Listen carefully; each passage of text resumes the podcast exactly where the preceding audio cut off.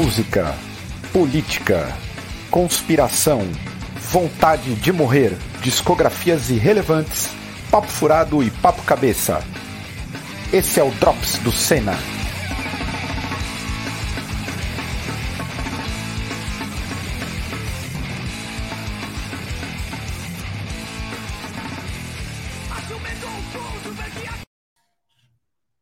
Fala pessoal, como é que vocês estão? Espero que todos estejam bem. Eu sou o Caio, esse é o canal Cena e esse é o Drops de número 67 chegando na área aí.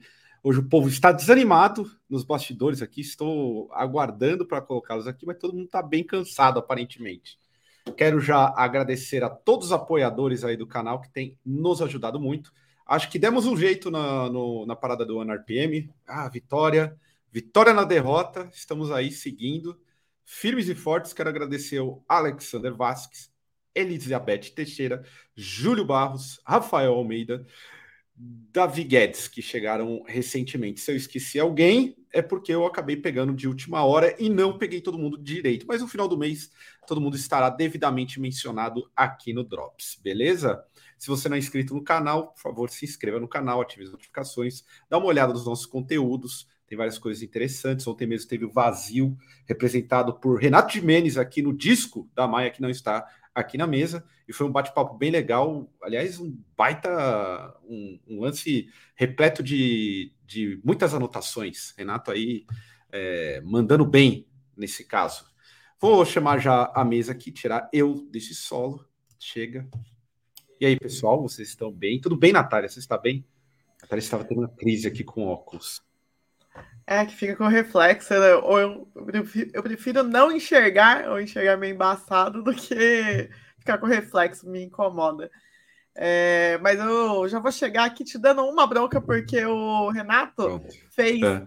várias indicações de bandas de pós-punk aí, que eu gosto pra caramba, de gótico e tal. E o senhor vive reclamando, falando que as bandas são tudo igual, fica me xingando quando eu tô fazendo faxina. Tudo igual! Tudo igual! Tudo igual. Linha de baixo, guitarrinha, vocalzinho com sintetizador e letras tristes. Tudo igual. Então, então, falou que indicou muita coisa boa, então vai ter que rever seus conceitos aí sobre pós-punk, porque é bom. O negócio é bom. Tem que rever mesmo. Tem muita coisa legal mesmo. Cir, você tá bem?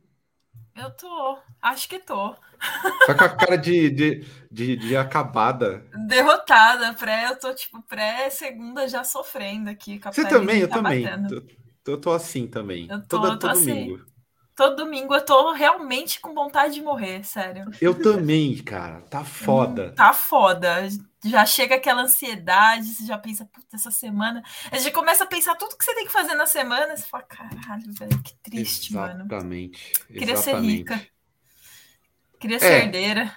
A gente pode falar muito sobre isso, inclusive, nesse Drops aqui, sobre essa questão, porque tem uma, uma, uma, um bom ponto aí sobre as ilusões do rock. Muita gente se ilude com o rock. Eu sempre falo, olha, aqui, ó, gostei desse comentário aqui, ó. Concordo. Cadê? Natália tirou. Aqui, Eu ó. não fiz nada. Aqui do Breno. Caio tá usando óculos de tia Jovelha, só faltou a peruca loira. Providenciarei. Tô de óculos de tia velha mesmo. Mais um ah, da minha o meu coleção. óculos, ele era, era, do, de, é, esse, era do Caio. Aí eu, como sou uma pessoa mão de vaca, falei, se você não tá usando, eu vou usar. Aí eu me dei conta que é, eu me dei conta que era uma armação de tia velha na foto de hoje do, da Thumb. Quando eu me olhei, eu falei, nossa, eu tô parecendo uma senhora. É, é, mas tá legal, tá, eu gostei desse, desse ar meio divorciada dos 55 anos descolada. Ah, eu apoio. apoio. É... E aí? Terapeuta. Terapeuta. Não, terapeuta não. Professora aposentada de português. Boa. Melhor. Que tem dois gatos, tem um, um vira um, não, dois cachorros. Um shih tzu um vira-lata para dizer aí que equilibrou, adotou, foi comprado. Já velho, tá velho, mas aí depois criou uma consciência. Estamos aí na, na, na, na, luta. Vini, tudo bem? Olá, pessoal, galera do chat. É cansado também, né? Em, em pré-segunda-feira com reunião de paz. Né? Então tu imagina o ritmo de festa que eu tô aqui. Puta Sensacional, né? E, e, enfim, eu gostei muito do seu óculos, cara. É aquele óculos de, de, tia da biblioteca da escola, cara. Porra, aí, é caralho. É sensacional, assim. Então, mas enfim, lev levando a vida com um mix de emoções, porém cansado. É isso. O que, que, que, você ouviu essa semana, Vini? Cara, eu, eu ouvi velharias essa semana, assim. É, eu parei para escutar um pouco do, do Black Dahlia Murder por causa do, da, do que aconteceu, né? Porque é uma banda que passou batido de mim, não conhecia realmente. Eu não sou tão ligado à banda gringa assim. E também escutei o, o 2012 da Dorsal Atlântica, que saiu agora em vinil, né? Em comemoração de 10 anos. Né, fui agraciado com esse disco e tal, e passei alguns dias escutando essa obra belíssima, assim, e tal. Então, fiquei, fiquei meio imerso nesses dois sons, assim, essa semana e tal. E me surpreendeu bastante. Black Dahlia Murder é uma banda realmente muito boa, é uma perda pesadíssima, um vocal que, nossa, que coisa maravilhosa aquilo ali, né? Realmente eu fico arrependido de ter passado batida essa banda, assim. Então foi, foi esse, mais ou menos esse meu sonho aí durante a semana, tá? Pô, eu gosto pra caralho do, do Black Dahlia. Dahlia. Realmente uma perda aí considerável. Quase Foda. tocamos, né, Caio? Em 2018 ia ter o show é. no Brasil, ia ter Manja e Desalmado na abertura. E quase mas, tocamos, foi cancelado. Mas o Disa tocou já, não, não tocou não, eles. Não, não, ele foi cancelado. Ah, tá. Eu cheguei a ver eles. Assim, sim, tem uma mística, a mística no Desalmado que é a seguinte: colocou o Desalmado no rolê, vai dar alguma coisa errada. é, é, uma mística. Então, produtores aí tem que ficar sempre espertos. Siri, o que, que você ouviu essa semana? Eu ouvi o Terror novo, que saiu ah. semana passada é, Paint Power, para mim já é o melhor disco de hardcore aí do ano. Pode ser que muita coisa venha superar, mas está incrível. Tem participação do Corpse Grind, Corpse uhum. Grinder. E tá muito foda esse disco, tá animal. Também achei bem bom, eu ouvi também. Muito bom, retornou bacana. ali, eles, eles trouxeram Todd Jones de volta, e aí retornou ali as raízes do terror, tá, ó, Lindeza. E você, Nata, o que, que você ouviu essa semana? Bom, vou começar com as coisas que são é, do underground aí, brasileiro. Tava ouvindo o Brochas from Hell do Crotch Hot. Não é um lançamento, mas é um álbum muito bom, que é divertido pra caramba. A banda de Gore Grind lá de Curitiba, que é a minha amiga Ângela aí, que toca pra caralho. É, ouvi também bastante o. Vou dar um spoiler agora. O Created, Created in Chaos do Invisible Control, que vai ter a, uma resenha aí no próximo Blasfêmia, que é a nossa parada obrigatória, com vinheta de Sula Miranda. e é banda de death metal de. Tem, os integrantes eles são de vários estados do Nordeste, assim, e formaram tipo, um super time, banda bem boa. Um, aí agora o que eu ouvi durante a semana, quem acompanha os meus stories percebeu que eu estava ouvindo bastante Madonna. E inclusive tem aqui que deixar uma, a minha consideração que eu acho que o Moisés do Crisium, quando era jovem, fez participação aí, uma ponta em La Isla Bonita da Madonna, que tem um, um Nossa, pode crer! no violão que é igualzinho, é. O Moisés estava com o Caetano esses dias aí. Tava. Tava com a Alessandra Negrini também, só com as celebridades. Então, não vi nada. Ele fez o bico aí com a Madonna. E também tava, peguei para ouvir a Lady Gaga para constatar que a Lady Gaga pegou toda a fórmula da Madonna de, em todos os pontos. Tudo que a Madonna já fez, a Lady Gaga foi lá e deu uma versão atualizada para a carreira dela, para dizer que ela que é a uh, blasfemadora aí e tudo mais, mas eu vou, fui ver até coreografia, assim, tipo, lá na Alejandra, que tem ela simulando um surubão. A Madonna já fez isso em 92, meu bem. você acha que você é percussora? A Madonna já foi excomungada três vezes pela Igreja Católica. Então... Continua amando a Lady Gaga. Não, eu gosto da Lady Gaga também, mas ela é uma cópia. Eu não tinha parado para constatar que ela é uma cópia de tudo que a Madonna fez na carreira dela inteira, até tipo em composição de música, assim, batida. é, os elementos, é, igual da Alejandro, ela é, tem muita coisa do La Isla Bonita. Óbvio que a sonoridade não é igual, mas a composição da música tem os elementos, sabe? Tipo, a, as palavras em espanhol, a, tipo, os elementos mais é, latinos, enfim. Tem, tem, e as outras músicas também tem bastante coisas de sucesso, os singles de sucesso, né? Aí eu fiquei pensando, nossa, esse universo do pop aí, será que é um eterno retorno? Assim, tipo, sempre alguém mais novo vai lá pegar alguém do passado e vai repaginar, será? Ou, ou há um, um, um mercado que elege figuras semelhantes que fizeram sucesso. Né? Exatamente. Né? Porque então, é uma fórmula que funciona, né? Aqui, ó, o Cris, vou, vou fazer a primeira rodada de comentários que eu favoritei aqui. O Crisium juntando tribos aí, o novo Nirvana. Vou colocar um outro aqui. É que eu vou, alguém tem alguma dica de documentário? Eu sempre vou falar do documentário do Expurgo. Vocês viram algum documentário recente? Eu não vi nenhum. Eu sempre vou colocar o Expurgo. Tem, tem uns documentários, mas já tem um tempo, assim, mas você encontra no YouTube. Eu parei esses dias para assistir o documentário do Vulcano. Para ah, quem Vulcano. não conhece, tem um documentário muito bom do Vulcano, que é As Portas, os Portais do Inferno se abrem, né? É, tem no YouTube completo, para quem quiser conhecer um pouco dessa história também, bem legal. Né? Pô, recomendo eu... pra caramba, sim. Pô. Eu recomendo, puxando a sardinha aqui pro canal, o, Descanse em Paz aí, o, o Biografias do Capiroto, que era o programa que eu e o Igor Giroto fazíamos, né? Ele apresentava e eu trabalhava nos bastidores, que tem, é, são, que não são documentários, né, gente? A gente conta a história das bandas Sim. e tal. Tem oito, oito episódios, se não me engano, então é bem. E é bem feitinho, assim, a gente caprichou no, no trampo. Beijos aí para Igor Giroto, nosso parça. Detalhe que no, no encarte do, do vinil do 2012 da Dorsal ele é citado, né? Também citado o, o programa do Biografias do Capiroto que vocês fizeram Ai.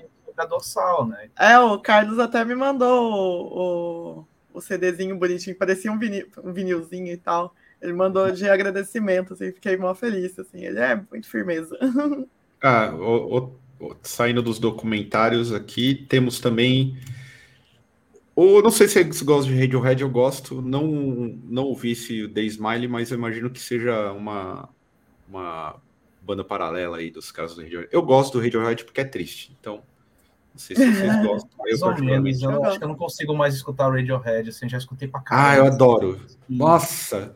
Nesse momento, assim, que gosta ele falou, pré-segunda-feira, puta que delícia. Bota Exit Music, né, cara? Puta. For filme e pronto, e fica assim. É, ficar com o Tom York na memória, se sentindo bosta. Porra, bom pra caralho. Aqui, fala. Ah, shows do Metallica. Vocês acharam que foi, foi tipo, o, o show, uma polêmica? O show do, do Metallica virou o rolê do rock motoca? Não, eu acho que é rock e sapatênis. É, é diferente. Sapatênis. É, é, diferente. É o outro rolê.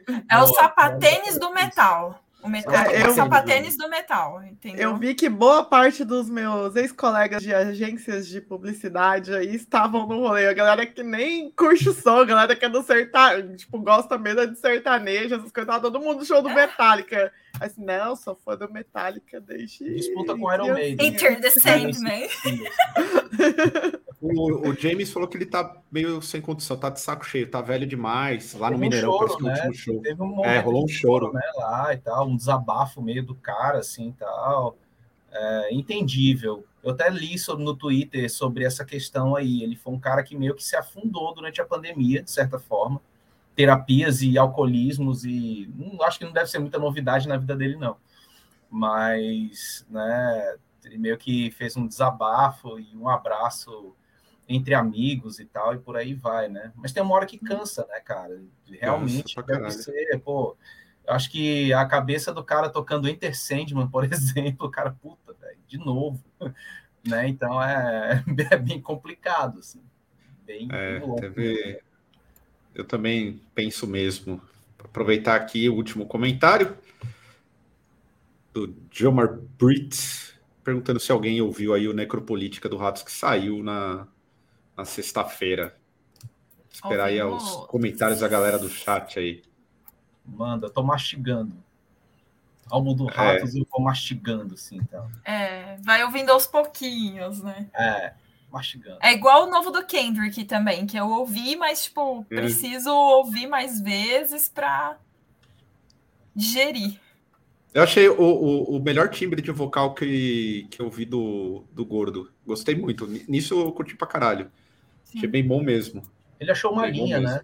Ele achou uma é. linha de vocal, assim, que não cansasse também, né? Porque tem isso, né? Tem a questão da, da condição de saúde dele também. Não dá mais para fazer aqueles disparos de, de vocal dele, assim, correndo, né? E tal. Fica Leonardo Vaz aqui chutou o pau da barraca. Já mandou que é o pior disco do Rato de Porão. Aí eu já não, não, não, não sou capaz de opinar. Vai ter gente não se degladiando aí no chat. Ó, aqui, ó, já tem uma outra Ria de comentários. Aqui, Peguem suas Muito bom, Rato. É, pro, o, pro eu Fabrício, concordo, bom, acho que vai novo. ficar datado. Espera em breve. Aqui, ó, o Fausto já curtiu aqui, ó. O Baixo Juninho estralando no álbum. Muito, temos. Uhum. Tá, há, há, polêmicas aqui. Há um é, debate. Vai... Degladei aí nos comentários. Quem gostou é. e quem não gostou. Lutem. Bom, eu, gostei, eu, gostei, mas eu não acho que é o melhor do Ratos. Tem muita gente falando que é o melhor disco do Ratos. Eu não acho que é o melhor, mas é um bom disco. É, eu tenho que não tem como. Eu tenho uma relação afetiva com o homem inimigo do homem, assim, que é difícil estabelecer um marco, assim, tal. Mas é, é aquela coisa, né? O Ratos é aquela banda que é válida e esperável dentro das discussões, assim né? Que a gente uhum. sabe que vai vir com meio que com uma é, com uma vibe necessária em termos políticos, assim, que foi o que sempre foi, né? A gente já esperava vir um álbum com essa vibe, assim, tal. Então a gente sempre tem algo para esperar do Rato de Porão, assim, qualquer coisa que eles forem lançar, né? Então. Ó, até, e temos o um meio termo aqui, ó. O Breno achou um disco morno no geral. O Breno aí, que é do Deus Ebu e do Izinku. Também ouvi Zinco essa semana, viu? Muito Black, bom. Black Metal, muito, cara, nossa. muito bom. e o Vinícius aí também mandou uma esculhambada, hein? Baby Metal me soou mais agradável é. que esse disco. Ô, louco, bicho. Vinícius tá, tá mil aí, bicho. Tá atacado, tá atacado. Baby Metal a gente tem já a gente consegue aprender uma coreografia, né, cara? Baby Metal tem uma performance que dá para fazer um, um exercício de cardio em casa escutando Baby Metal, cara. Tem não que eu faça, né? Mas enfim. Ó, é um ótimo disco, Xuxa na porta total, Marcelo Nascimento. Tá dividido o rolê, né? Tá é, tá dividido. Claramente Tem quem dividido. gostou e quem não gostou. E os meio termo. Fazer um ranking. Ai, ranking. Aliás, o, eu tô, o, o, que eu ouvi, eu também ouvi o novo do Kendrick Lamar e achei. Não, não sou capaz de opinar também, preciso ouvir. É, tô com a Cira aí. Cira, tá, tá mutado. Mas não, eu, eu achei meio um pouco meio mais do Den, assim, sabe? Achei... Posso ser polêmico? Pode. Posso ser polêmico? Deve. Parece que o produtor do MC da foi lá gravar o Kendrick. é o mesmo, mesmo arranjo, mesma roupagem, uma coisa mais leve. Eu, eu, talvez seja um cara muito fã de dos rap mais bruto, assim. Eu prefiro do tipo uns arranjos com samplers mais mais bruto, mais uma linha é, clássica é que eu o anterior, meio... né? O Den é muito bom e o outro antes do Den também é muito bom, que é muito o Mad, Mad City lá. Eu acho muito uhum. foda esse disco. Tipo, eu tava ouvindo pra, hoje, inclusive. É, pra mim é uma obra-prima do Kendrick. Aí o Den é muito bom, muito bom, adorei as letras. Esse eu já, tipo, musicalmente falando, os beats, puta, não, não me desceu. Assim, a cadência dele, a, a lírica também não, não foi, sabe? É. Bom, vamos para as polêmicas aí do, do, do, do Drops. Vamos falar do, da primeira e gloriosa, que foi a de Ciro Gomes chamando o Gregório para o debate de ideias, depois dele do Gregório fazer um vídeo excelente, um vídeo, olha, um dos melhores vídeos sobre a figura do Ciro Gomes que eu já vi. E partindo do Gregório, que eu acho um problema. Não acho que o Gregório, Gregório agora é ex-cirista. Ele é ex-cirista, mas eu achei muito bom o vídeo. Eu queria, primeiro, um, um, comentário sobre o problema Ciro Gomes do amigo Vini aí, que, ah. que tem muito a dizer, né, Vini? Tenho, tenho bastante. É. Morar aqui no, no Ceará é conhecer a família Ferreira Gomes. E é uma galera que eu falo pela classe dos professores que não, que não bate bem com essa galera por, pelo histórico de agressão desses caras é, com professores aqui, né? No histórico do próprio Ciro, no histórico do próprio Cid e dos outros irmãos. Assim, eu tive, eu participei da greve de 2011 dos professores e tive minha costela fraturada pelo batalhão de choque no período do governo do irmão dele. Né? E fomos reiterados em reuniões de pauta de greve e xingados e pressionados, então psicologicamente destruídos também. Então, assim, é uma galera que se paga de uma postura intelectual, né? Tenta se colocar numa postura de esquerda que não é de esquerda, eu vou ser bem sincero, é uma parada bem neoliberal Macron, para falar a verdade, né? Que se coloca nesse posicionamento então, assim, é, é um cara que se diz de esquerda para atrair liberal. Ponto final. E é isso, assim, tal. Essa, essa é, esse é o discurso do Ciro, assim. E eu vejo muitas pessoas aqui, né, aqui na região, falarem assim: ah, mas o Ciro ele usa muito da inteligência dos números e tal. Não, cara, a gente quer soluções práticas, entendeu? A gente tem que sair de uma situação bizarra que a gente foi colocado, entendeu? E não de, de questões puramente técnicos científicas que possivelmente possam acontecer ou não. Né? Então, assim, a gente está vivendo situações mais urgentes. Né? Tanto que a própria fala do Ciro é: não, vamos resolver as coisas de forma urgente, vamos fazer em 90 dias, não sei o que. Não, cara, não, não rola. É um tipo de discurso que os caras sempre fizeram aqui e nunca colou. E são pessoas extremamente agressivas, é isso. Falo mesmo, falo mal e, e é isso. É. Você teria a pergunta, Ciro, o, o fenômeno, o fandom do Ciro Gomes, que é real, ele é uma coisa típica do paulista? É só o paulista que acredita no livro do Ciro Gomes? Cara, eu acho que é o paulista que era, tipo, nem esquerda nem direita, e de repente ele começou a se identificar com uma coisa mais progressista, e ele apoia aquela fala do, do Ciro, porque ele acha que o Ciro é combativo. Eu acho que é muito isso. Nosso amigo Daniel ontem estava com ele, 10 da noite, 11 da noite, o cara estava recebendo inúmeras mensagens e ameaças de morte dos ciristas, porque ele comentou nesse vídeo aí, os caras, sério, começaram a pesar assim absurdamente Eu não consigo entender qual que é desse fandom, velho. Mas eu é, acho que é uma coisa muito de São Paulo, sim. E é justamente essa galera que não era esquerda nem direita e meio que se entendeu com ele, acha ele combativo, óbvio que ele vai falar um monte de coisa, ele não vai, não vai ser eleito. Então é muito bom ele sair falando várias frases de efeito. Mas não quer dizer nada. E você, Nata, que como Ciro... ex-cirista. Natália que é... é eu, eu não, Nata, sai fora, eu sempre... Eu sou hater de cirista, já arrumei treta aí na internet com a galera da, da, da cena. Tem uns ex-anarco que virou cirista, depois Nossa. agora eu não sei se são ex-cirista ainda, enfim. Eu fui bloqueada por vários ciristas aí por, por fazer críticas ferrenhas, não tô nem me pronunciando muito, porque senão daqui a pouco vão vir bater aqui em casa querendo me pegar na porrada.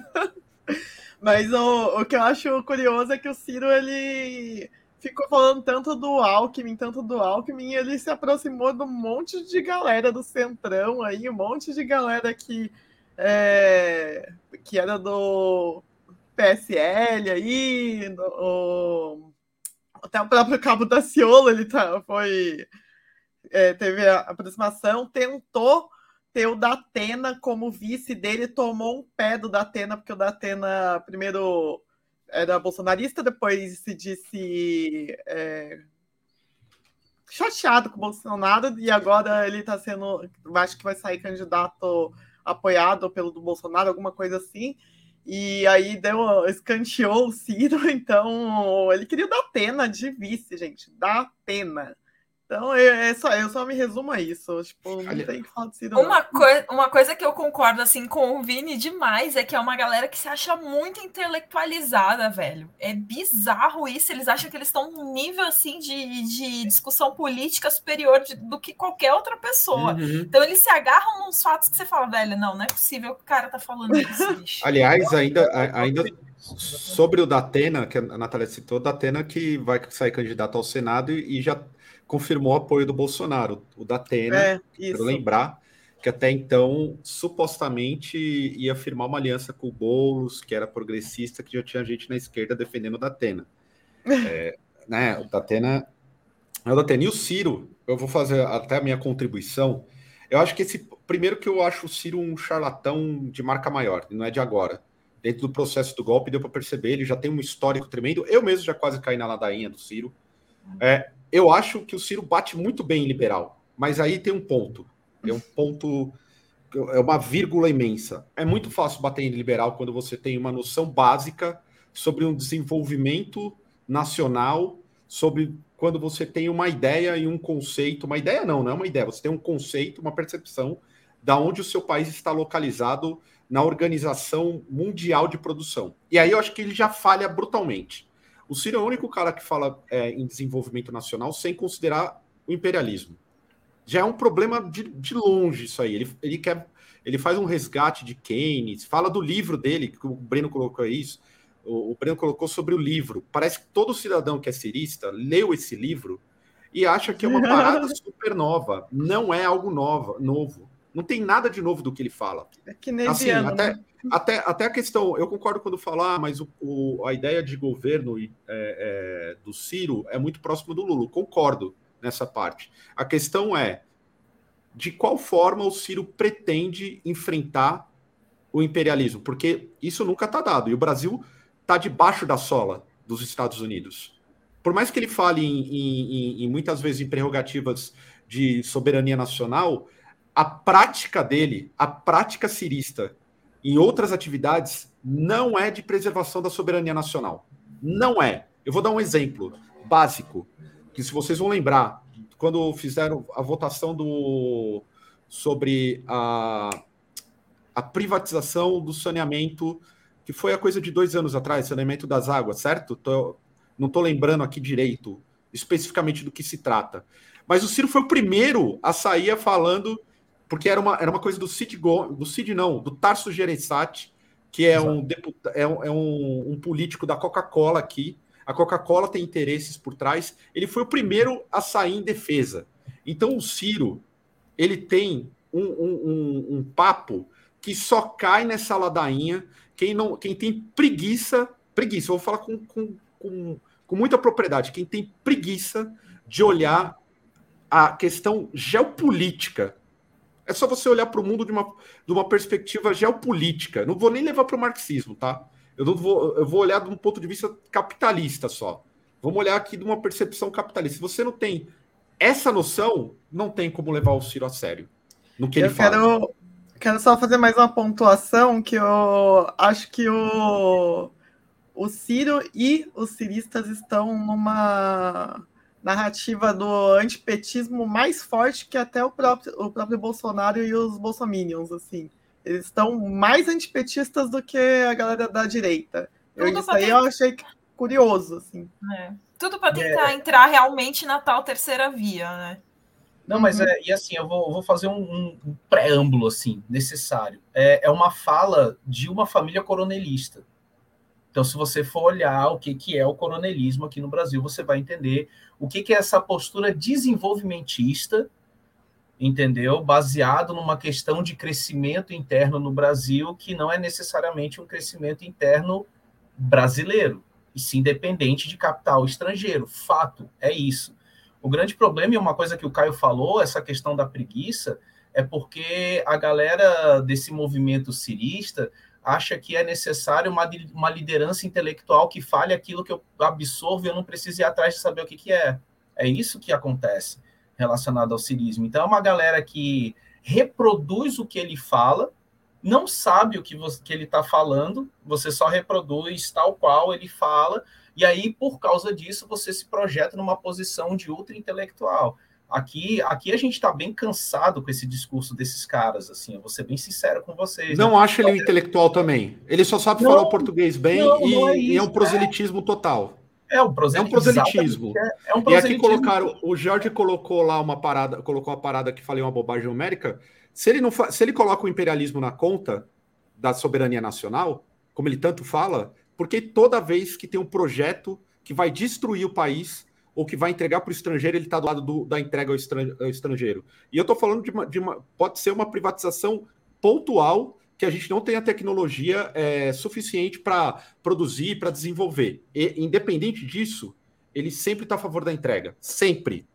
O Ciro Gomes e os, o, o, quem gosta do Ciro, eu respeito quem gosta, mas além de ser um pessoal chato, gente, pessoal chato. É, o rapaz aqui tá não, não é questão de leitura. que a gente sempre fala, Pô, sempre vai ler, papo. é sempre é, o mesmo, sempre o mesmo papo. É sempre o mesmo papo.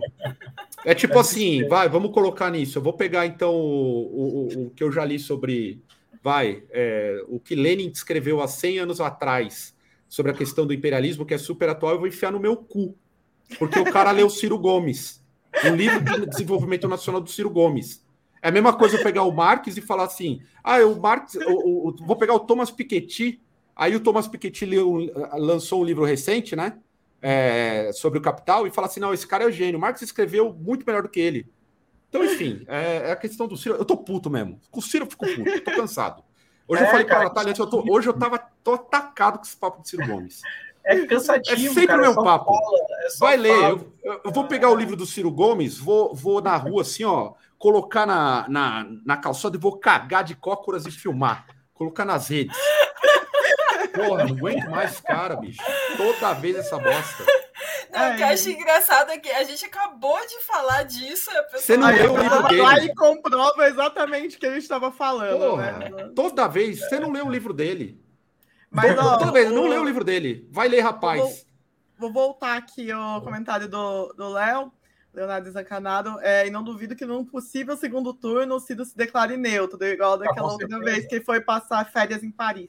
Ele vai, ele vai apoiar, se pá, ele, ele faz igual a Marina, a Marina Silva fez, dá apoio pro Oeste, ele vai, pode ser que ele apoie o ah, é? Lembra, aqui, gente? Lembra, vocês é esquecem é disso, mas aqui, ó, o Luan colocou. É. Oh, essa que eu tenho que Você entende que a Rússia também é imperialista? Não é imperialista. Não faz o menor sentido. Não dá nem me colocar na, na ideia do PSTU de que a Rússia é imperialista. Não faz o menor sentido. Não faz isso. Vamos falar, agora tô puto aqui, vamos para outra. Vamos aproveitar o embalo aqui. Hoje tá, tá. Agora aqui, ó, o pessoal falou, já que pegou a Rússia imperialista por conta do conflito, jornalista palestina é morta pelo exército de Israel. Alguém fala dessa porra dessa guerra e desse conflito? Ninguém. Nunca. Ninguém fala. Nunca, ninguém tem nunca. coragem de falar. E se você fala. Faz uma nota superficial, rasa nota... e que não contextualiza nada com nada. Nota de rodapé. E se você falar que é, Israel é um Estado fascista, você é chamado de antissemita. Não, uhum, é a primeira coisa. Uhum.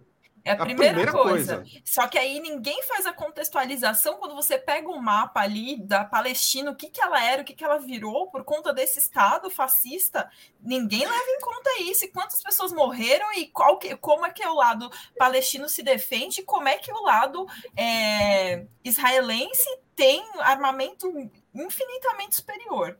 É incrível. Ó, é, os populares estão muito felizes aqui com o Caio Puto. Caio tá igual. Não, eu, eu tô puto. Eu, falei, eu tô atacado. Sabe por que, que eu tô, tô atacado, gente? Me desculpem. Me desculpem, Eu tô atacado pelo seguinte: eu não tenho mais onde postar coisas sobre política. E eu, ultimamente começou o, o, o mar de chorume.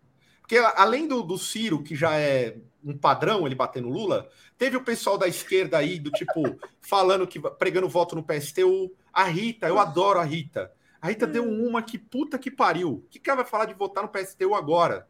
Entendeu? Parece, parece que nem. A gente critica o Lula, eu vou colocar agora o Lula no ponto aqui, que eu também eu vou, vou votar no Lula, mas já tô puto com ele, porque ele não faz o menor sentido com o Alckmin, mas vamos lá, tem que ser esse merda mesmo. Vamos lá. Qual que é o Sim. sentido de você votar no PSTU depois de um golpe? Parece que nem o Lula entendeu que teve golpe, parece que é coisa da nossa imaginação tudo isso que a gente, tipo, quando você vai no mercado, tem um monte de gente pedindo no mercado, no farol, um monte de gente pedindo, 12 milhões de desempregados, todo mundo PJ, todo mundo com MEI, MEI do tipo, o cara tem, o cara é MEI para ganhar um salário mínimo.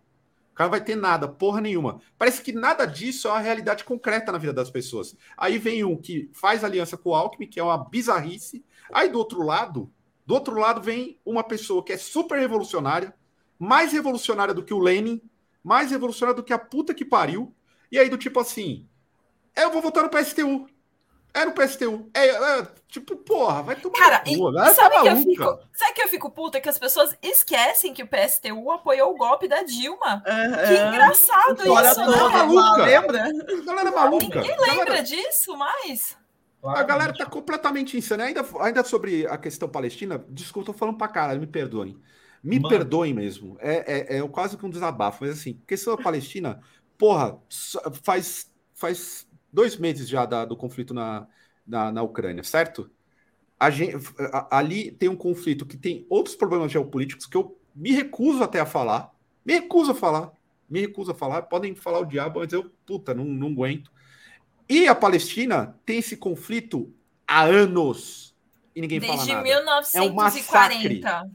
Exato, é um massacre. Inclusive teve um grupo islandês que fez um protesto numa premiação esse final de semana que foi censurado a favor da Palestina.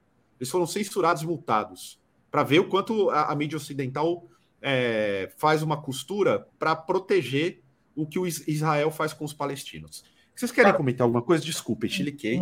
Tô, eu, eu tô com meu óculos de tia velha. É isso aí. O movimento, o movimento sionista é um movimento nojento. É isso. É brutal aquilo ali. Você pega qualquer informação que você tem hoje sobre a formação do Estado de Israel, é, sobre as intenções geopolíticas dos Estados Unidos pós Segunda Guerra Mundial, que não houve, não parou. A Segunda Guerra Mundial acabou, os planos continuaram entendeu? Então a formação do Estado de Israel é a mesma coisa que o que foi feito com, sei lá, os apoios às ditaduras na América Latina, entendeu? Se você pega um quadrinho, por exemplo, pronto, dá uma dica para a galera que está no chat aí. Vai atrás de um jornalista chamado Joe Sacco. O cara simplesmente faz os trabalhos dele em formato de quadrinho. Ele tem um recém é, teve uma reedição recente do Palestina dele e tem notas sobre Gaza. Amo, leia. maravilhoso. Se você não tem paciência para ler livro de teoria, leia os quadrinhos do Joe Sacco. Você, você só lê do Ciro. Do Ciro dá. É, não, do Ciro é. Mas aí você vai entender o que é você ser expulso de casa e ter que cavar buraco para morar com a família dentro entendeu? Então a galera entra nessa viver vibe. na miséria, viver na miséria Isso, por anos e anos, não ter proteção do Estado, você ter que se, você se defender com mão, com pedra, enquanto o cara tem uma arma de ponta do outro lado te atacando, porque essa, essa jornalista ela foi executada. Ela não estava em conflito. É óbvio que eles vão usar a tática de, ai, olha, existiam alguns cidadãos palestinos ali no meio que estavam no meio de um conflito. E não estava. Isso daí foi um ataque do exército israelense. Desculpa, Exato. Vini. Sim. Não, Aqui, não, mas é, mas é, isso mesmo. E outra coisa, ah, se você prestar atenção, se você fala, ah, ele se defende ainda sobre a questão do Holocausto. Sim, isso é bizarro. Porque se você fala de campo de concentração, não foi só judeu, você tinha gay em campo de concentração com estrelas específicas e códigos específicos na pele, você tinha negros, você tinha alemães que eram contra os nazistas, então você não tinha só judeu lá dentro. Então se fez uma construção histórica toda para justificar a criação do Estado de Israel, que foi uma das formas mais absurdas de usurpar território dentro do Oriente Médio criar uma zona de influência da ONU e dos Estados Unidos lá dentro. É isso, é isso. que aconteceu. É isso. Entendeu? É, cara. E a galera ainda fica nessa de, não, mas pô, teve o Holocausto, os caras estão migrando. De... Cara, a religião hebraica, ela julga, ela coloca como um povo escolhido se você não é parte daquilo, você não é escolhido. Então, foda-se você. Se você for levar o pé da letra das leituras antigas, se for para colocar na roda, vai ser isso. Então, isso é absurdo, cara. É nojento você ver uma coisa dessa. E os caras levando caixão e levando porrada, cara. E a galera não não prestar atenção nisso ou não discutir essas questões, cara, é de ficar. Eu me tremo inteiro. Eu fico, fiquei louco é. esse vídeo, cara. É assustador, velho. É assustador, cara. É assustador. É assustador, assim. É... E financia... Fiquei... simplesmente é, quando a gente fala de imperialismo, a galera acha que é teoria da conspiração. Não, isso daí é. Quem, quem financia isso tudo? É, é assustador, quem? gente. É assustador. Precisa Esse... dizer? Né? Pois é. Pois é, é assustador, assim. Eu até acho que a, a Meg perguntou. É, é Eurovision. Eu vi bem superficialmente, é Eurovision mesmo, mas eu imagino que, enfim, a galera do tipo vai cagar para a questão palestina, como sempre fizeram, porque não é do interesse deles. Aliás, o interesse deles em Israel é outro. E a gente, e o Vini acabou de explicar brevemente do que, do que se e trata, assim né? Falou, e assim falou um negócio interessante. Vocês falaram dessa questão da teoria da, da conspiração. Isso é uma coisa muito interessante de ser ressaltada. As coisas elas são acostumadas para a gente em filmes, em séries, em fantasias baseadas nessa questão de, é, de investigações e de agentes secretos, que a gente acaba achando que esse tipo de controle geopolítico ele é teoria da conspiração, cara. É. Aí eu vou indicar uma leitura. O mundo é feita de conspirações, é, né? É como se tudo fosse uma grande conspiração. Então, ah, não, não tem como haver um controle mundial, econômico e político. Então, você vai ter que voltar às suas leituras, que não é o livro do Ciro, mas você vai ter não que é. voltar. Você vai ter que voltar às suas leituras para saber o que, que é a construção geopolítica a partir da Primeira Guerra Mundial. Mas até colocar, você colocou a questão do Ciro. O Ciro é uma peça importantíssima para minar qualquer candidatura à esquerda, principalmente se for o Lula. Ele é uma peça fundamental no tabuleiro do imperialismo, porque ele tira votos do Lula, assim como qualquer outro que é colocado na hora de, de você ter os representantes que vão sair numa eleição, cada um vai tirar voto do favorito. O Ciro é essa figura. Então não tem como dizer que, que não é. E a questão do imperialismo, como você tem que ser levada muito a sério. Eu vou deixar aqui uma, uma coisa muito simples. Eu, eu, quando eu falo, não é com, com, uma ideia de teoria da conspiração, não. Até porque é, eu tenho um, um, passado em que já trabalhei em alguns lugares em que era sustentado por determinadas organizações. O que essas organizações faziam dentro do território brasileiro e no, meio, sei que não produzia um prego. Um prego, tá, gente? Não vendia um, um cheeseburger. Aí você tem que tirar sua conclusão para alguma coisa isso está servindo, certo? Uhum. Para alguma coisa tem que estar tá, tá servindo. Essas organizações financiam, financiam Ciro, e o ah, mundo é assim. É o mundo é assim. A, guerras híbridas, né? É, guerra Exato. híbrida é isso. Porra. E é da mesma forma que a, a galera que se diz, muita gente aí que se diz de esquerda revolucionária e fica pregando voto em partido nanico, achando que alguém do PCB vai, vai ter alguma importância na, na luta contra o, fa, o fascismo, né? Que acha que é mais importante você votar em qualquer outro do que no, no Lula e não, e, e não garantir a vitória do Lula no primeiro turno, é, você vai ver quem, muitas doações de algum, alguns desses influenciadores, youtubers aí, revolucionários digitais, né? tem, tem muita gente que é desse meio de, de organizações que são é, que tem correlações com, com a CIA, que o, o Instituto NED, etc. e tal, sabe? Não, não são coisas que são inventadas na nossa cabeça, tá lá, tá publicado, tá público, são dados públicos isso daí. E aí vai, vai achar o porquê que essa galera tá aí agindo contra a candidatura, né? Tirando votos. É, não, mas isso aí Como o pessoal se... sempre e Pode assim, e, sabe o que eu acho engraçado? É que se a, a visão dessa disputa da eleição ela fica num âmbito tão pequeno, num fla-flu, como se a gente tivesse, é, pudesse dar o luxo a tentar concorrer no segundo turno. A questão não é essa. A questão é, tudo bem, você pode ter o seu perfil mais revolucionário e ok, apoio, só que a gente está falando aqui de política institucional. E a política institucional não se faz com partidos nanicos, infelizmente. Eles não uhum. têm esse poder de fogo para poder fazer as alianças que são necessárias. O Brasil não é para amadores, como sempre já se falaram. Que é um problema, inclusive, tá... da própria democracia brasileira. Exatamente. Que cortou, que, que, que foi podando, miséria, podando os partidos. For, não, foram podando os partidos, for, e, e esses partidos apoiaram, de certa forma. Essa, uhum. essa ideia de, tipo, chegar a uma construção de praticamente ter dois grandes partidos e os menores Exato. saírem. Enfim, você ia falar, Vini? É, só dando uma ressalva, tá? É, essas semanas está acontecendo a 14ª Olimpíada Nacional de História do Brasil, que é feita pelas professoras do doutorado da Unicamp, já há 14 anos, né? E uma das questões, caiu um panfleto né, de um movimento de 1939 chamado Movimento do Brasil Livre, que estava escrito no panfleto Deus, Pátria e Família e uma suástica no meio. Entendeu? Então, assim, a gente precisa ter uma atenção muito forte com relação à construção política brasileira desde o período republicano. Entendeu? Então, assim, se as pessoas elas não conseguem fazer essas ligações da formação da estrutura política brasileira, Raimundo Faoro escrevendo Os Donos do Poder, e outras obras que você acaba lendo sobre a história do Brasil e conhecendo um pouco sobre isso, a formação das almas do José Murilo de Carvalho.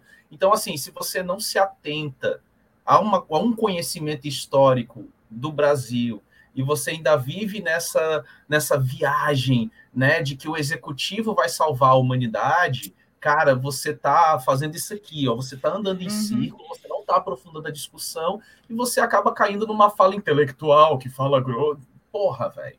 A gente já tá, já tá meio cansado desse tipo de discurso até. Entendeu? Mas tem uma galera ainda que necessita, voltando à fala do Caio, por pura preguiça. É isso. E eu, é, gente, eu, só, eu só queria eu só queria falar uma coisa que algumas pessoas falaram que é, Lula e Bolsonaro é a mesma coisa. Não é a mesma coisa. É, Lula gente. tirou o Brasil do mapa mundial da fome. Não o Bolsonaro é. pôs de volta. Aí tem um abismo de diferença. Uma... Aliás, é uma... eu quero Des Desculpa, isso para mim é desonestidade intelectual. Aí você me perdoa, a pessoa está sendo desonesta. Porque assim, é uma falsa simetria que não existe, cara. Exatamente. Não, se você for parar para ser honesto e pensar, praticamente você não precisa entender tanto de política. Se você botar na ponta do lápis o que, que o Lula fez pelo Brasil, pelos miseráveis do Brasil durante esse tempo, e comparar com o Bolsonaro como deputado em 16, sei lá, 20 anos como deputado, você vai. Não tem, não tem como comparar. E como presidente também, não tem como comparar o que, que o cara fez fez? Me fala. Então, assim, para mim, isso é desonestidade intelectual. Perdão. Não, ó, para até pular para um outro tema já, para a gente sair um pouco já, eu já amenizar meu ódio.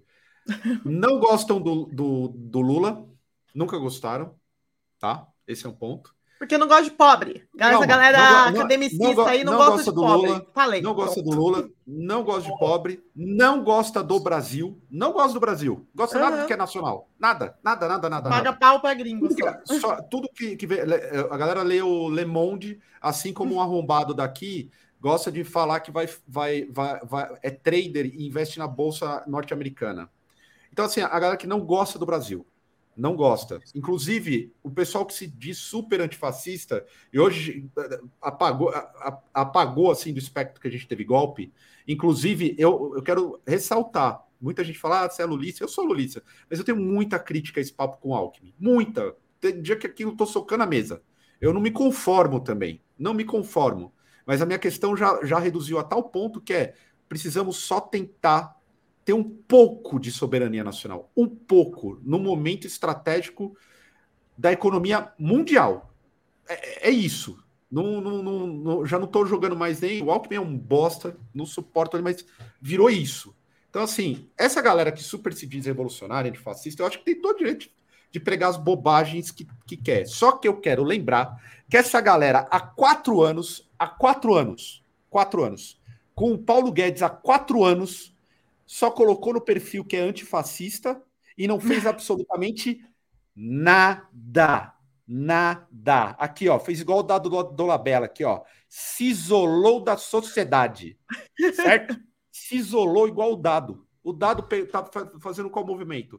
Ele que já, já declarou que é vegano, ele já colocou um monte de coisa maluca na cabeça. É, é, é ou não é, Ciro? Ele? Ele não é feminista, vegano? Ele é vegano, feminista, ele é feminista. Feminista feminista, só não é de esquerda ainda, mas ainda é feminista e tudo. Ele falou que a pedra chamou ele. Você acha que é a atitude correta fazer igual essa galera? Esperar a pedra chamar?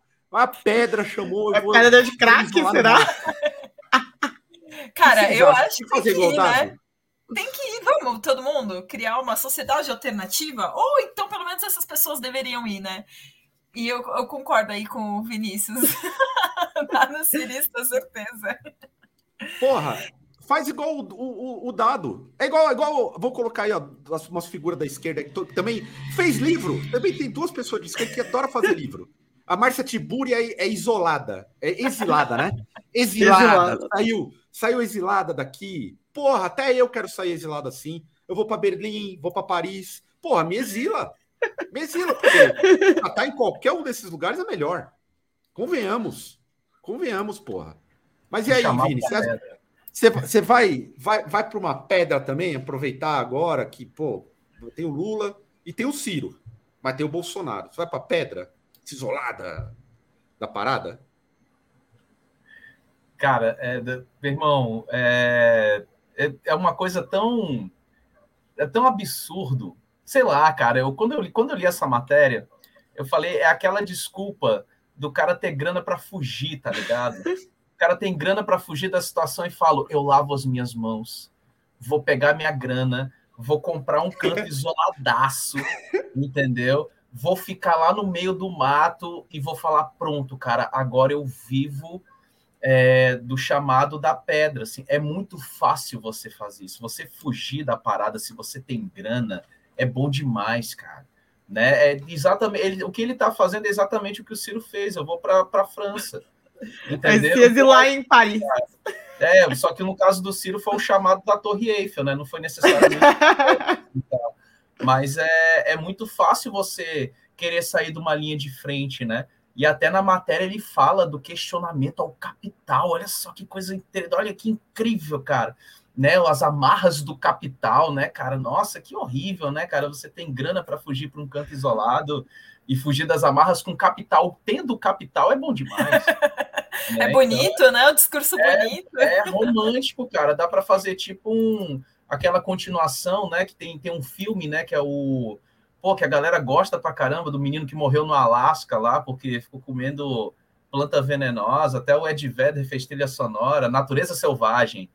Pronto, é, o dado Dona Bela tá na, tá na vibe na natureza selvagem, assim, então tá, tá nesse esquema aí, né? Tem que ter cuidado para não comer coisa venenosa, viu? Tem que falar para ele que a floresta é um negócio meio inóspito. Aproveitando, Cir, você que já confidenciou nos bastidores que gostaria muito de ser herdeira você, tem, você acha que você tem tato para ser herdeira, uma herdeira radical? Você que já é estreege, você que já, já, já é vegana, você acha que você lidaria bem, se isolaria da sociedade? E só falta o dinheiro mesmo? Não, eu queria ser uma herdeira tipo a Narcisa, para ficar gritando, que uma Doidona. louca. Doidona. Ah, tudo é merda que tá tudo certo, entendeu? Você pode falar qualquer merda e todo mundo te idolatra, faz vídeo, faz meme. Quem odeia a Narcisa, gente? Alguém é, odeia a Narcisa? Adoro a Narcisa. Ela, é, ela é tipo a milionária de estimação das pessoas, entendeu? É. Milionária antifascista. Milionária é. antifascista. é Exatamente, isso. é isso que eu queria. Agora, assim, eu queria voltar nessa pauta do dado, porque assim, é, é difícil acompanhar o que ele fala.